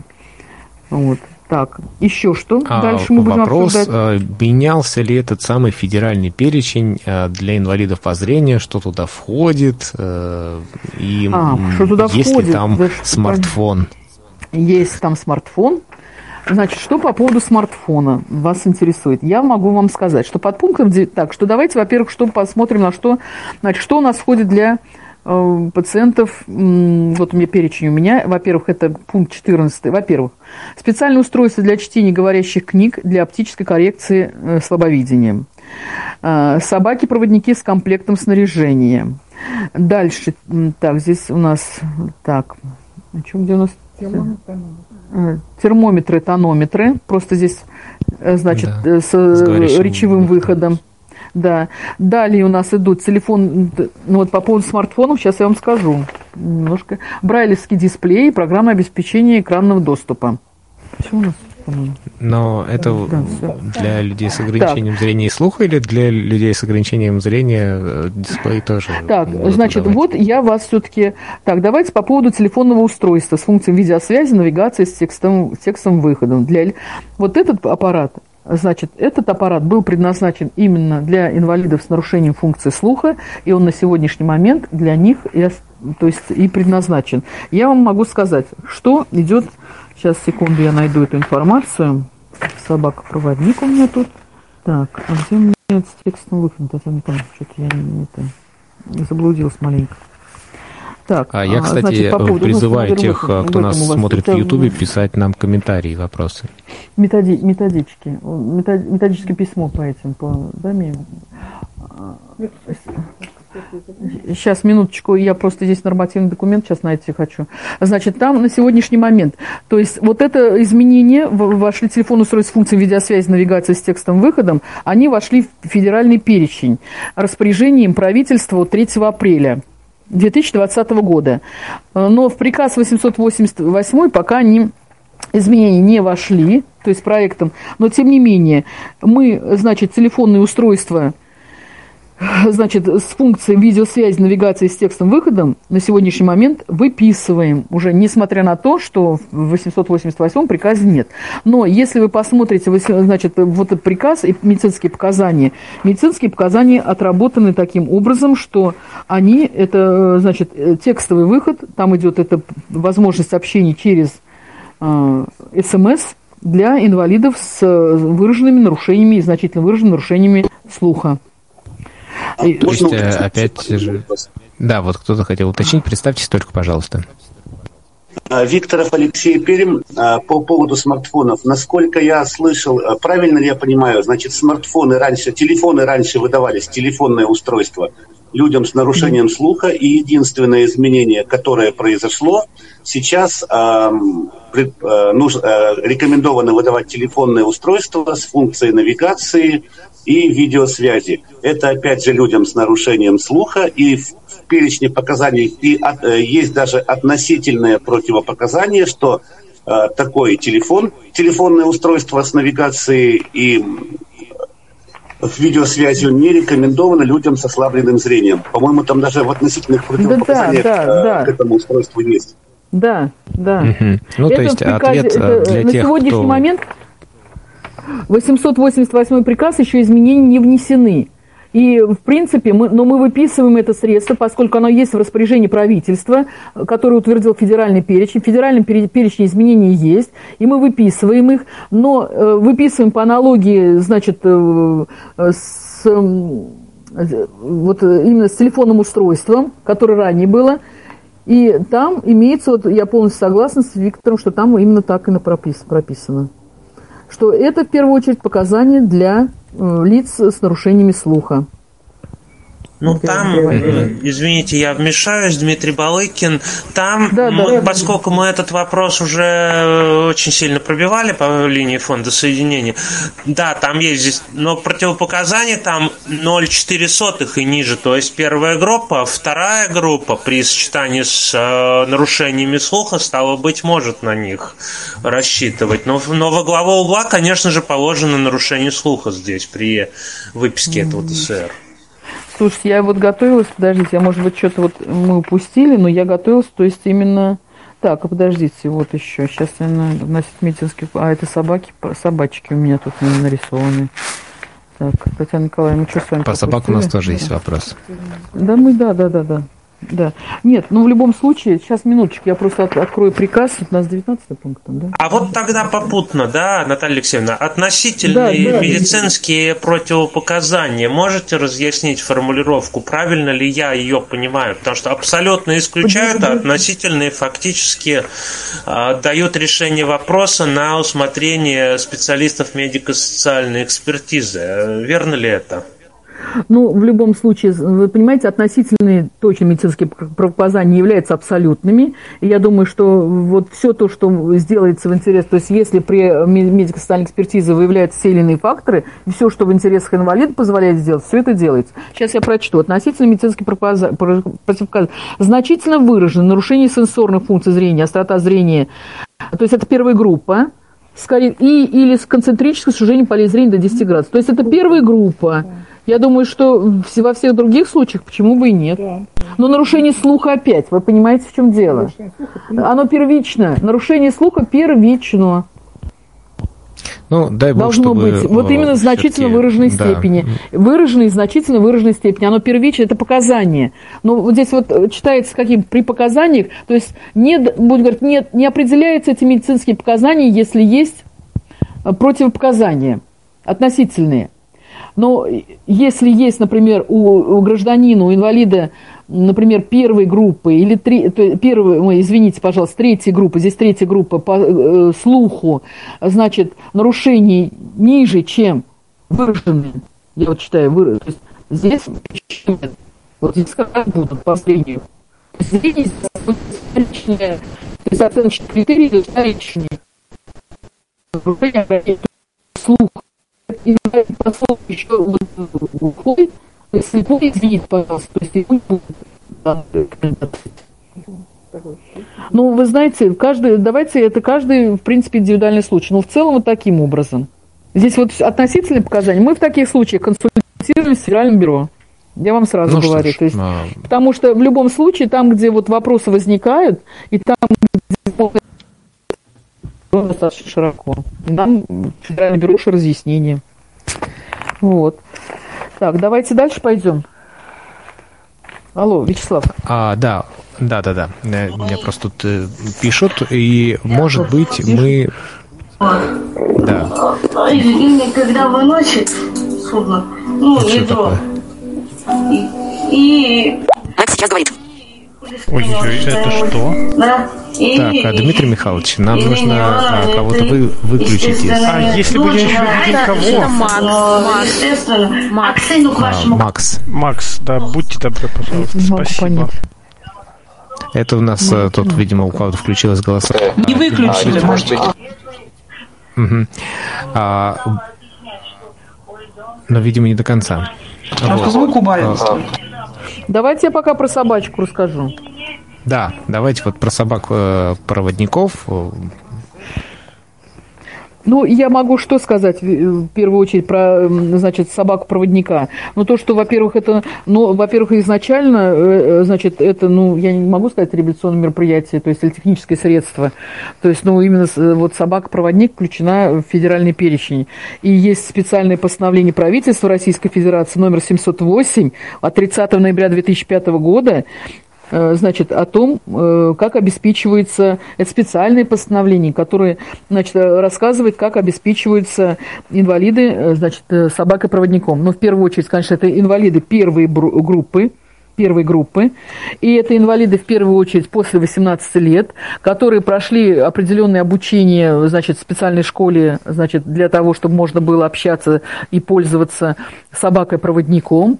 И э, на сегодняшний момент, то есть никаких проблем нет. Если инвалид высказывает желание, вот здесь инвалид должен высказать желание. Ведь не всем мы можем собачку выписать. Почему? Потому что кто-то не любит животных, у кого-то аллергия на шерсть, у кого-то еще масса каких-то вопросов. Вот здесь про собак-проводника нужно заявиться о том, что хочу собаку-проводника. Это инвалиды первой группы по зрению. И все эти вопросы вписываются в программу, и, значит, решается вопрос по обучению. То есть э, инвалид направляется за счет средств фонда социального страхования значит, в, в эту школу, там знакомится с собачкой, то есть и учится, как значит, пользоваться ее ну, помощью при передвижении. Вот, и, э, значит, оплата по ее содержанию, э, значит, э, фонд социального страхования осуществляет. Вот ничего сложного. У нас никаких проблем нет. Вопрос какой-то вот ну, такой уже отработанный. Ну, правда, это, конечно, таких инвалидов мало, мало у нас, единицы. Так же, как и вот инвалидов с, вот, по поводу программного обеспечения задавали вопрос – что есть какие-то проблемы в каком-то регионе. Я специально сегодня позвонил в фонд социального страхования по программному обеспечению с экранного этого, это из Ижевска был вопрос, да, по, да. по индивидуальной программе реабилитации написали программное обеспечение, и вот экранного почему-то доступа, фонд да. социального страхования не знает, что это такое. Не знаем. Ну вот, слушайте, вот я специально сегодня позвонила в, в наш фонд социального страхования. У нас, мы посмотрели, у нас четыре инвалида, которым мы дали такие рекомендации. И на сегодняшний момент заявились в фонд социального страхования три инвалида. И сейчас проходит э, мероприятие по подготовке к аукциону. По-моему, они уже вошли в аукцион по этой проблеме. По, по этому, будем говорить, техническому средству. Так что никаких вопросов нет. Ориентировочно, вот как мне сказали, 40 тысяч стоит это вот программное обеспечение экранного доступа. Ну, я не могу, uh-huh. то есть это может быть первичная цена, которая будет, может, в рамках аукциона э, снижена. Но я думаю, что э, вот я так знаю, что фонд социального страхования с представителями общественных организаций работает в каком плане? То есть собирается и оценивает поставку. Я думаю, что вам будет предложено эти вопросы, может быть, посмотреть, оценить. А, ну что ж, я предлагаю сейчас перейти к вопросам и ответам, потому что, в принципе, вроде бы мы все вопросы заранее, которые нам поступили, перебрали, если я не ошибаюсь. Да, вроде а, бы, да. Если сейчас у нас, а, среди тех, кто у нас в чате, пожалуйста, единственное, представляйтесь и задавайте свой вопрос. Добрый день, муж. Здравствуйте. А, да, здравствуйте. Пожалуйста, какие существуют предусмотренные для а, студентов и учащихся, поскольку сейчас Плохо, плохо слышно. Угу. Что мне нужно делать? Вы прерываетесь просто. Так, держу кнопку. Сейчас слышно? Сейчас слышно. Сейчас Давайте. слышно. А, поскольку сейчас широко внедряется инклюзия, то а, что предусмотрено для инвалидов по зрению, для учащихся и студентов? Какие технические средства реабилитации? А, понятно, что шрифт Брайля и не учат, как в специализированных школах. А предусмотрены ли какими-то оптическими средствами обеспечения? Специальные тетради, специальные приборы для письма линейным шрифтом? Вот. Ну, что там возможно еще? Спасибо. Ой, ну я вот э, уже а ответила на этот вопрос. А вы говорили, что в рамках... не наболевший вопрос. Мне кажется, тут вот много Ну, я могу сказать, что вот э, тетради для по Брайлю, и вплоть до того, что вот, э, значит, ну, как называется вот, прибор-то? Прибор, прибор по Брайлю. Раньше прибор входил в перечень. Брайлю, да для письма по Брайлю, да. К сожалению, на сегодняшний момент это исключено. Конечно, мы в своем время, мы вот в свой региональный перечень, конечно, это включали для студентов. И вплоть до того, что мы включали рекомендации по обеспечению компьютерами для, значит, студентов, э, которые получают высшее образование, ну, которые учатся вообще. Ну, ну, на сегодняшний момент в федеральном перечне, к сожалению, этого нет, а на региональном, ну, каждый вот регион решает эту проблему по-своему, по-разному. По К сожалению, я вам не могу ничем. Да, по-разному, да. Да, Я и думаю, нам, что чтобы на было удобнее, момент... вы можете даже еще, когда задаете вопрос, э, пожалуйста, называйте регион, с которого отвечаете, задаете, потому что, э, ну, чтобы нам понимать. А еще есть вопросы? Mm-hmm. Будьте добры, очень важный вопрос. Э, Людмила, Луганск, Донбасс. Э, поскольку сейчас идет активное такое интегрирование, и э, те у нас люди, которые получили в паспортах гражданства и переезжают на постоянное место жительства к своим родственникам в Российскую Федерацию, требуется ли и в каком порядке подтверждение статуса инвалида по зрению? Спасибо. Ну, я вам могу сказать на сегодняшний момент, то есть у нас вот как раз это тот случай, когда часто к нам обращается пенсионный фонд, а, значит, Российской Федерации, ну, по субъекту, для того, чтобы, значит, э, подтвердить наличие признаков инвалидности. Ведь практически два разных государства на сегодняшний момент, Украина и Российская Федерация, и у нас все, все э, граждане, которые приезжают из других республик, из других государств, значит, э, на сегодняшний момент они проходят освидетельствование в установленном порядке для России Российской, для граждан Российской Федерации. То есть мы устанавливаем инвалидность, первичное освидетельствование у нас и выписываем все уже значит, э, рекомендации в индивидуальной программе реабилитации и абилитации в установленном в Российской Федерации законодательстве. То есть в этом как помогает если фонд? Ну, нет, пенсионный фонд имеет право направить, но в данном случае, то есть они подкрепляются, то есть поскольку э, гражданин предъявляет справку другого государства, есть определенные требования, то есть для того, чтобы начислить пенсию, то есть они решают определенные, там и, значит, определенные выплаты социального плана, то есть они все, все пациенты проходят через нас, они направляют к нам официально, то есть они не, не решают вопрос пенсионирования, пока не будет документа Российской Федерации. Вот, то есть и в данном случае, значит, основанием для направления к нам вот пенсионный фонд стимулирует эту ситуацию. Вот. И медицинский документ представляется, и, как правило, медицинская организация всегда идет навстречу, обследует пациента в достаточно короткие сроки и направляет в бюро медико-социальной экспертизы. Спасибо. Я ответила на ваш вопрос? Так, еще. Да.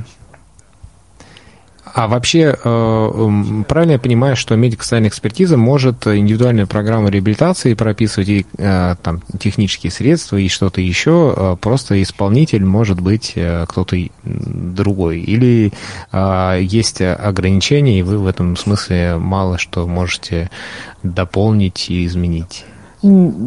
Нет, я могу сказать определенно, что у нас есть раздел в индивидуальной программе реабилитации, вот как говорится, то, что технические средства по субъекту, но вот мы его не заполняем, поскольку у нас в субъекте нет перечня технических средств реабилитации.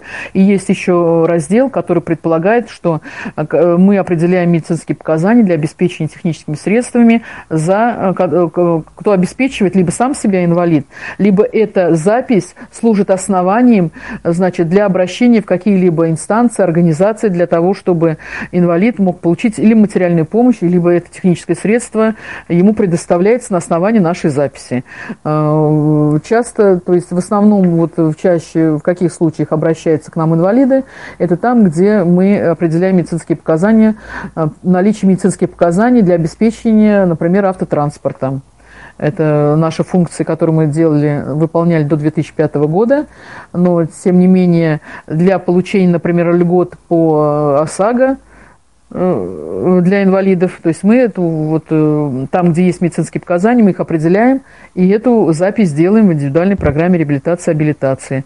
Также, э, например, если пациенты обращаются с просьбой определения медицинских показаний для обеспечения тренажерами, но в данном случае мы руководствуемся заключением медицинской организации поскольку они нам пишут э, в форме 088, ну, то есть направление на медико-социальную экспертизу, то, что они этот вопрос решали, и имеются медицинские показания, мы можем вписать и различные технические средства реабилитации, которые предопределены вот 181 законом. Если вы посмотрите, э, значит, э, в законе есть перечень технических средств реабилитации, весь перечень медицинских средств, именно техни, средств, ой, извините, пожалуйста, технических средств реабилитации.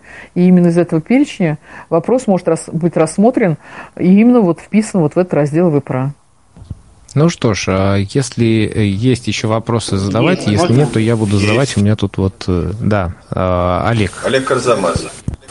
А, давно ведется речь о сертификатах на техническое средство реабилитации, на приобретение. Что-то можете сказать, как там продвигается? Я могу сказать, что продвигается. Я могу сказать, вот, ну, не боюсь, ошиб, боюсь ошибиться, но вот на сегодняшний момент э, у нас, э, по крайней мере, такая информация, что с 2023 года будут введены эти сертификаты Спасибо. на обеспечение техническими средствами реабилитации.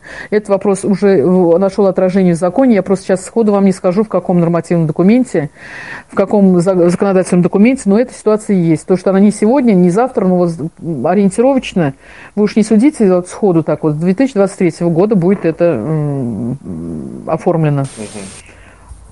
Я, можно, немного дополню, просто мы тоже отслеживали эту ситуацию. А, ну, да, действительно, федер... да, федеральный закон был принят в ноябре, в, декабре, точнее, был подписан президентом, да, то есть э, вступает он в силу через 270 дней. Я так понимаю, что вначале будут пилотные регионы, и правильно Наталья Алексеевна сказала, что в 2023 году, наверное, это будет сделано уже повсеместно, но тот э, на самом деле ситуация какая, что пока мы не увидим проектов подзаконных актов, там постановление правительства, что там может быть, приказами труда, э, точно пока трудно понять, как все это будет, потому что закон он достаточно рамочный. То есть, да, теоретические э, сертификаты будут, но как будет определяться стоимость, какие технические средства туда войдут? Предполагается, что все-таки это будут ТСР серийного производства, там те же самые э, тифлофлешплееры, например, а какие-то дорогостоящие там коляски, допустим, для детей из АЦП не войдут. Вот добивались, чтобы вошли слуховые аппараты, вроде бы пообещали, но опять же вопрос пообещали, сейчас компенсации очень маленькие, как они будут определяться в масштабах страны, пока вот не очень понятно, поэтому остается только по сути наблюдать за этим. Спасибо, Дмитрий, за комментарий. Можно вопрос? Да. да Светлана, Светлана, Краснодарский край. Скажите, пожалуйста, что делать, если человек получил собаку-проводника не в Купавне, в другом центре, а нам СЭ отказываются вписывать собаку-проводника в ВПР. То есть у человека уже есть ну, э, собака-проводник, Есть собака-проводник. Мы поступили. То есть вы понимаете, в чем дело? То есть на сегодняшний момент э, вот мы каким образом поступаем? Мы вписываем медицинские показания, понимаете, на обеспечение тем или иным техническим средством. Порядок, значит, обеспечения этим техническим средством э, и сроки обеспечения отслеживает фонд социального страхования.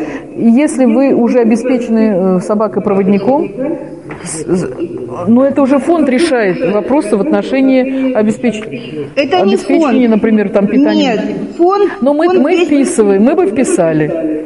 Не вписали в ВПР. Потому что вас, мы определяем медицинские показания. Если инвалид первой группы пришлось получить собаку в другом месте, потому что не, впис, не вписывали в ВПР, понимаете? Вот, а собака была нужна. И вот теперь все равно отказывается ну, вписывать. А правильно я понимаю, я что вы получили э, собаку-проводника, не имея э, показаний и да, записи потому ВПР, это не в КУПА а, потом, получали. Есть другое А потом вам запись понадобилась.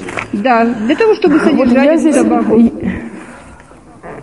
Я вот как раз здесь рекомендую, я сегодня вот, а, значит, посмотрела этот постановление Пожалуйста, когда задаете вопрос, 708. будьте добры, после этого выключайте, пожалуйста, голосовую активацию на эхо.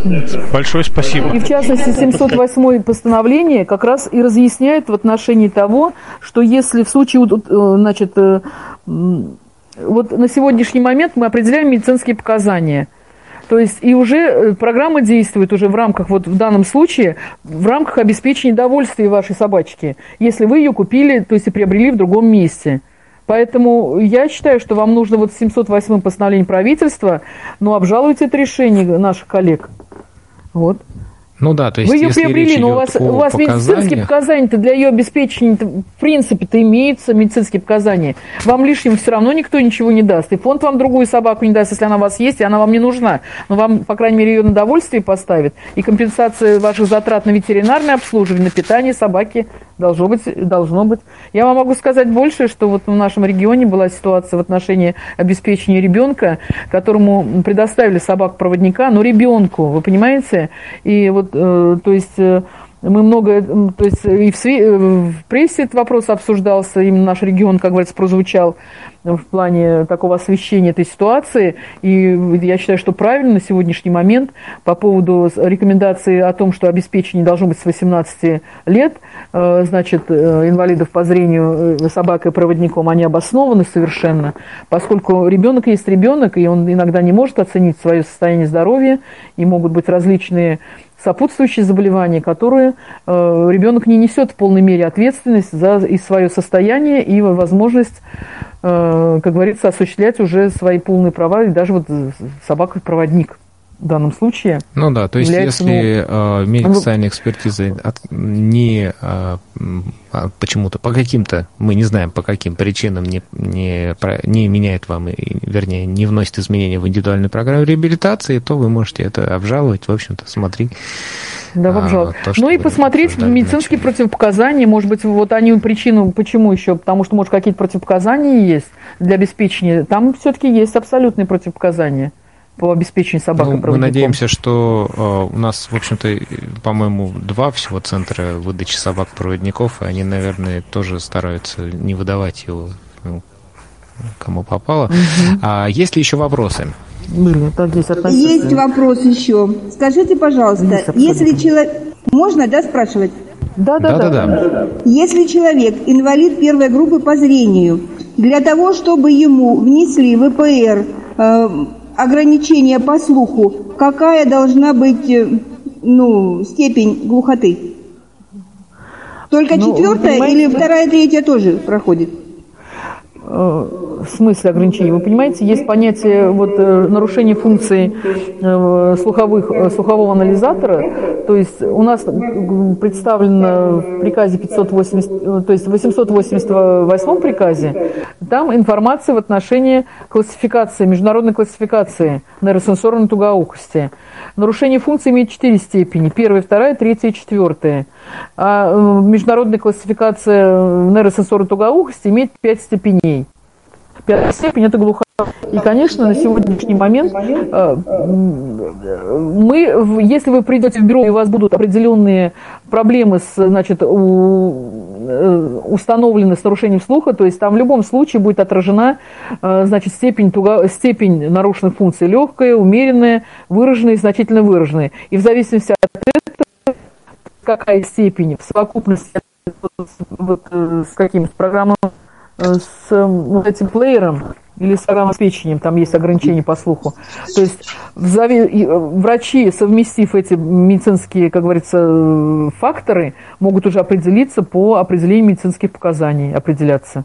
То есть, но в любом случае, там степенные критерии будут отражены, начинают все, любые, и от легкие, либо умеренные, либо выраженные, либо значительно выраженные. Какие у вас есть? Ничего, Можно ничего еще? не отражают. Понимаете, у меня вторая, на одном ухе вторая, на другом третья степень тугоухости, нейросенсорная тугоухость ничего не отражают ВПР. Будет вот умеренно, если... Нет, вот тугоухость, вы понимаете, в чем дело? Понятие тугоухости, я вот вам немножко разделяю, то есть есть нарушение функции слуховых, они немножко разделяются именно на третьей степени тугоухости. Но у вас, если умеренные нарушения, то есть на одно ухо, на лучше слышащее ухо тоже определяется, значит, степень нарушенных э, слуховых функций. Второй степени умеренные нарушения. Но вы понимаете, в чем дело? Они все равно должны отражаться. Они должны отражаться в заключении Бюро медико-социальной экспертизы.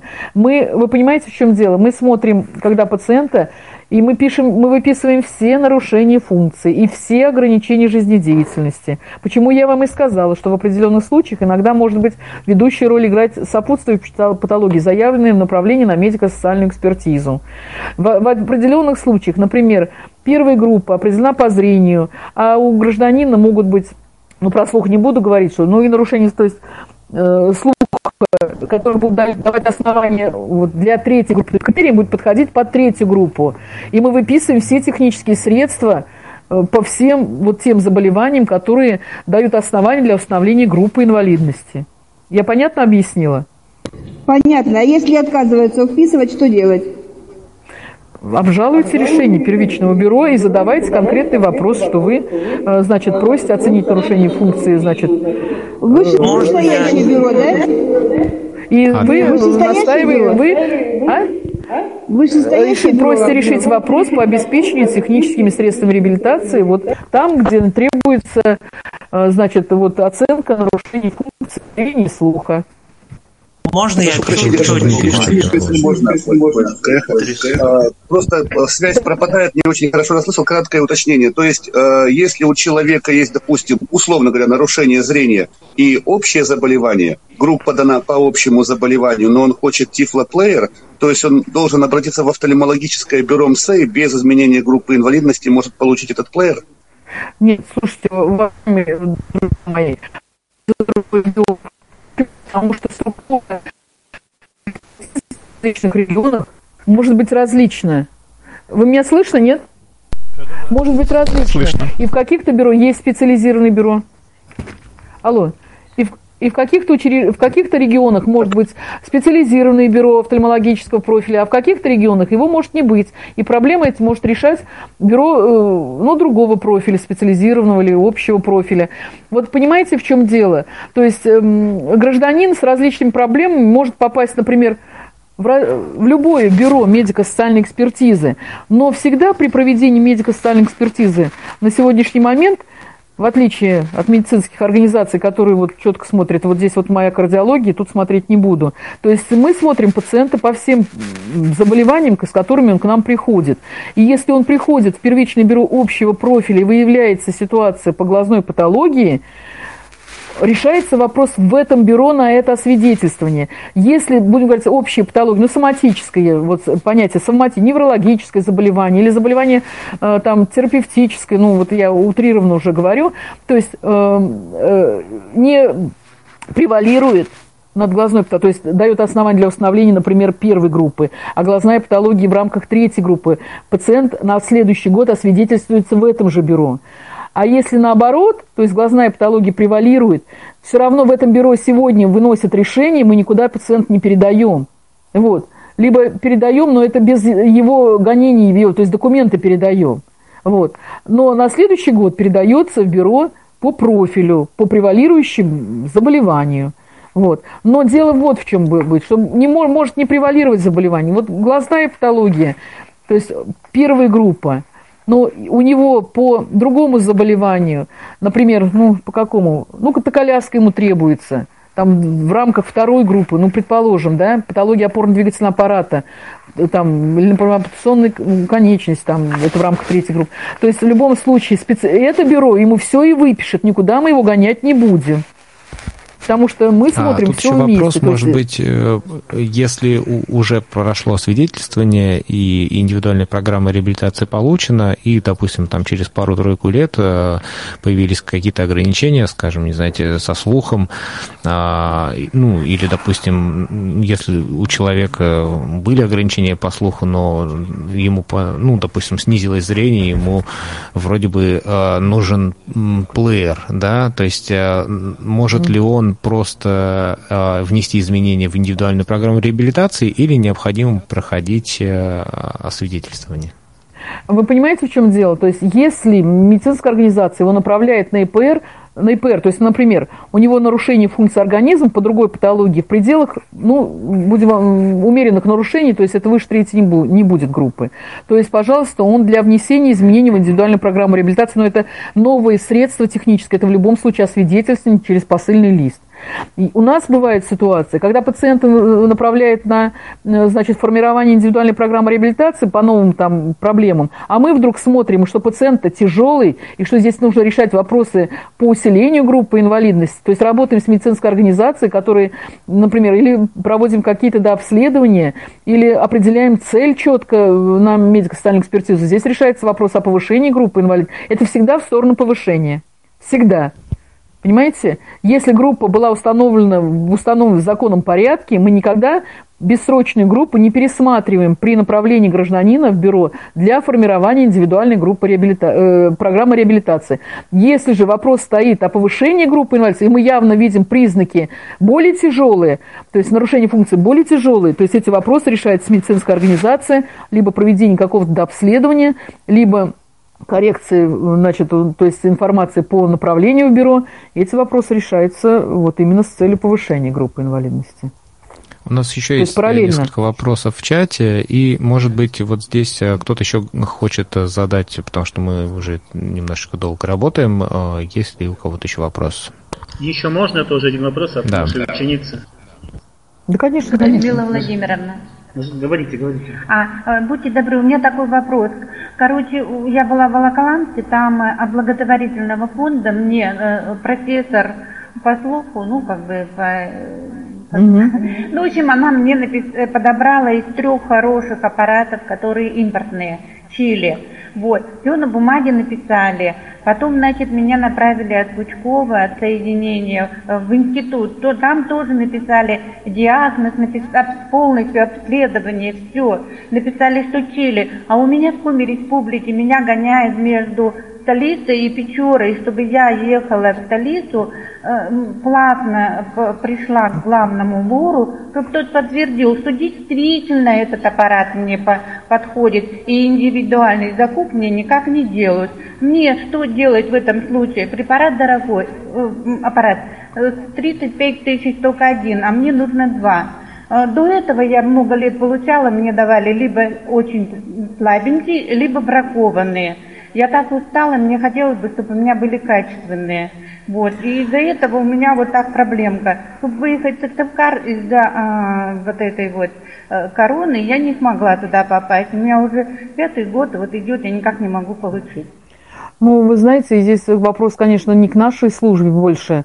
То есть, ну, во-первых, конечно, в первую очередь все консультативные заключения принимаются к сведению, но, как говорится, основным заключением дается, значит, заключение слуха, речевого слуха, то есть центра э, речи и слуха, дается заключение по слуховым аппаратам. И ведь там дается, ведь, понимаете, не модели даются, то есть они выписывают, то есть дают заключение по э, вот именно в рамках требований по номенклатуре технических средств реабилитации, боюсь, 86-й приказ, по-моему, на сегодняшний момент. Вот. А фонд социального страхования, он закупает только то, что он закупает. На сегодняшний момент, если решать эту проблему, то есть я понимаю, что это дорогостоящий препарат, но компенсацию по 57-му приказу э, технического средства, например, за свой счет купленного, никто не отменял, и вы имеете право ее получить. Конечно, она будет недорогая, небольшая но вот э, закупать, они, к сожалению, фонд социального страхования, выходя на конкурс, они закупают э, то, что дает аукцион. И я думаю, э, вот наши социальные партнеры из Камерата, они, наверное, больше вам пояснят эту ситуацию по закупкам, по аукционам, чем я. Я могу дополнить чуть-чуть? Да, да конечно, вопросу. Да, значит, смотрите, э, действительно ситуация не очень хорошая. Она связана с чем? Во-первых, по заключениям. Ну, действительно, практика такова, что учитываются, как правило, заключения бюджетных организаций. В данном случае это Центр слуха и речи в Нижнем Новгороде. Если мы говорим про Москву, а в чем ценно сотрудничество с Фондом соединения? Да, тем, что вы можете попасть, например, в Центр федерального медико-биологического геологического агентства на Волоколамском шоссе. Тут уже авторитетнее некуда, как говорится, да, потому что у нас был такой случай, например, в Смоленске, когда Сурдолог говорит, вот не дам я вам два слуховых аппарата, делать что хотите. А ну, принесли заключение из Москвы тогда. Вот, это первый момент.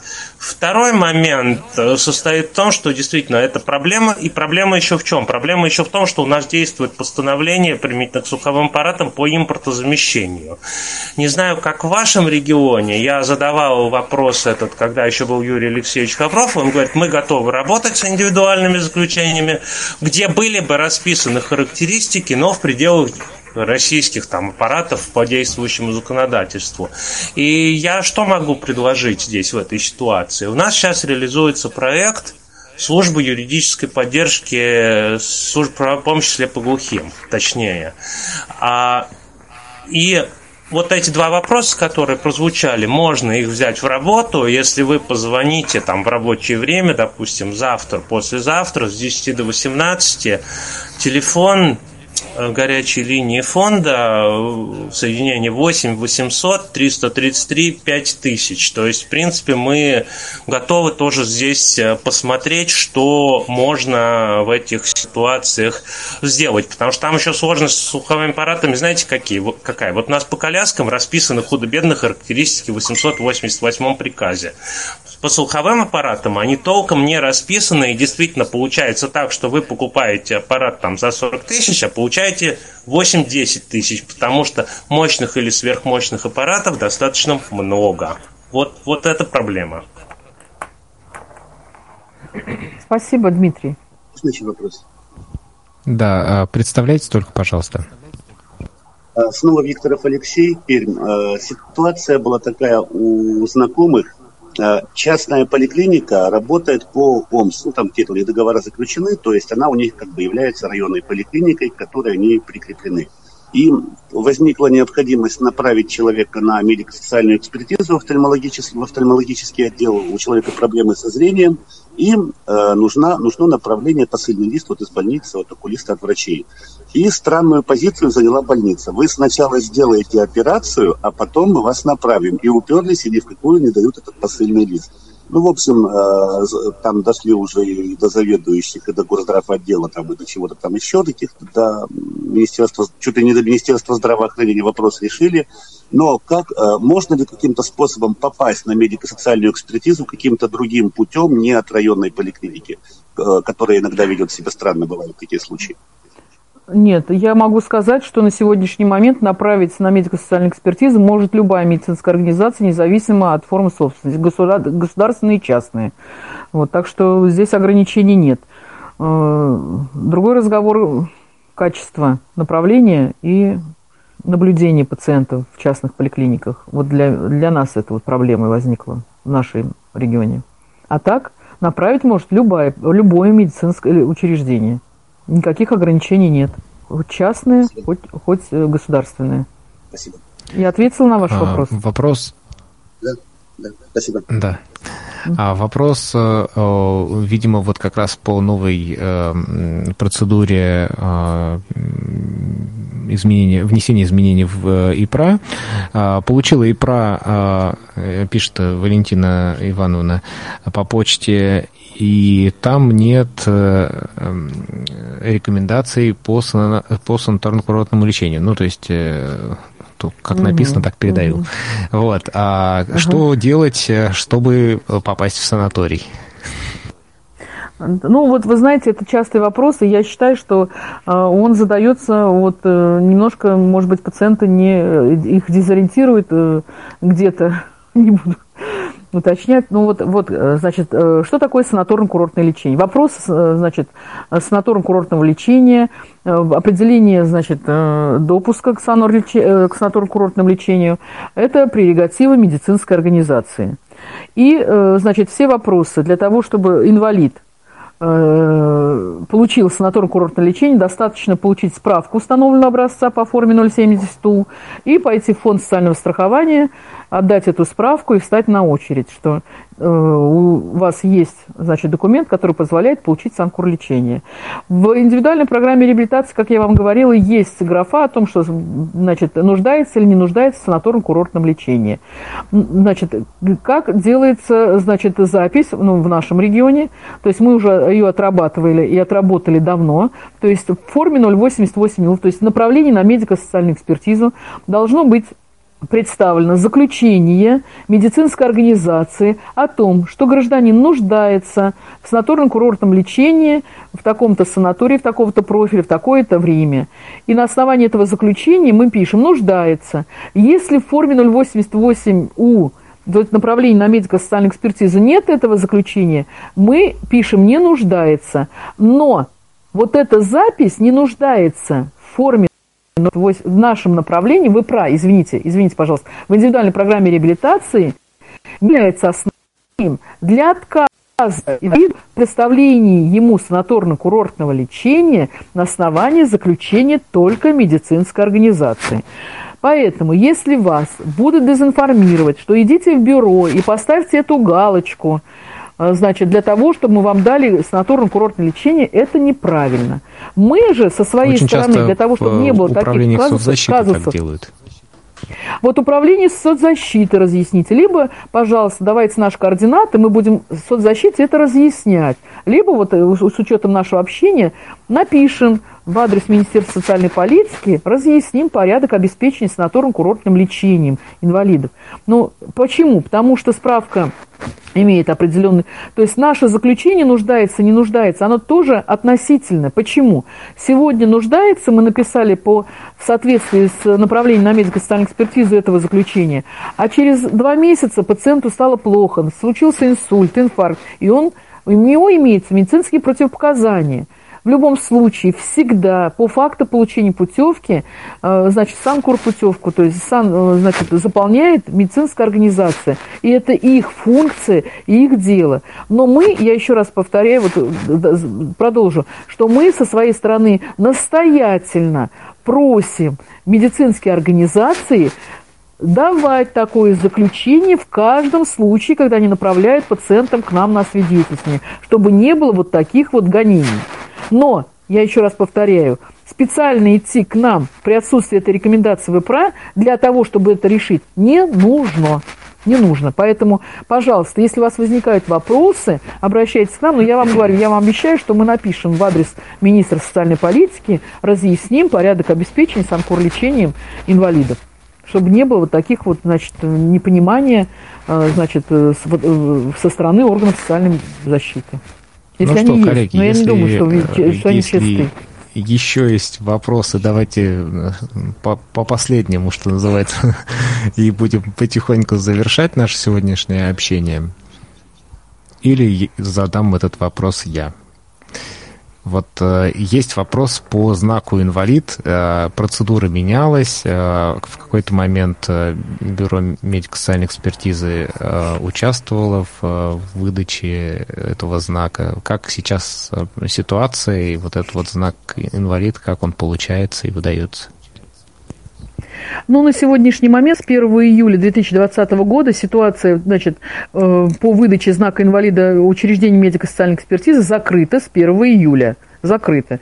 И вся информация по, значит, э, Значит, э, ну как проще сказать, чтобы было понятно, значит, на сегодняшний момент вся информация по содержанию индивидуальной программы – и по тем ограничениям жизнедеятельности, которые мы указываем в этой программе, мы передаем в Авгиз Фри, то есть есть эта информация представлена. И уже Пенсионный фонд Российской Федерации, то есть у нас сейчас на сегодняшний момент в соответствии с федеральным законом номер 15, если я не ошибаюсь, значит, э, инвалиды первой и второй группы, а также инвалиды третьей группы с ограничением передвижения первой степени имеют право зарегистрировать свой автотранспорт, значит, э, автотранспорт и э, использовать его на стоянках.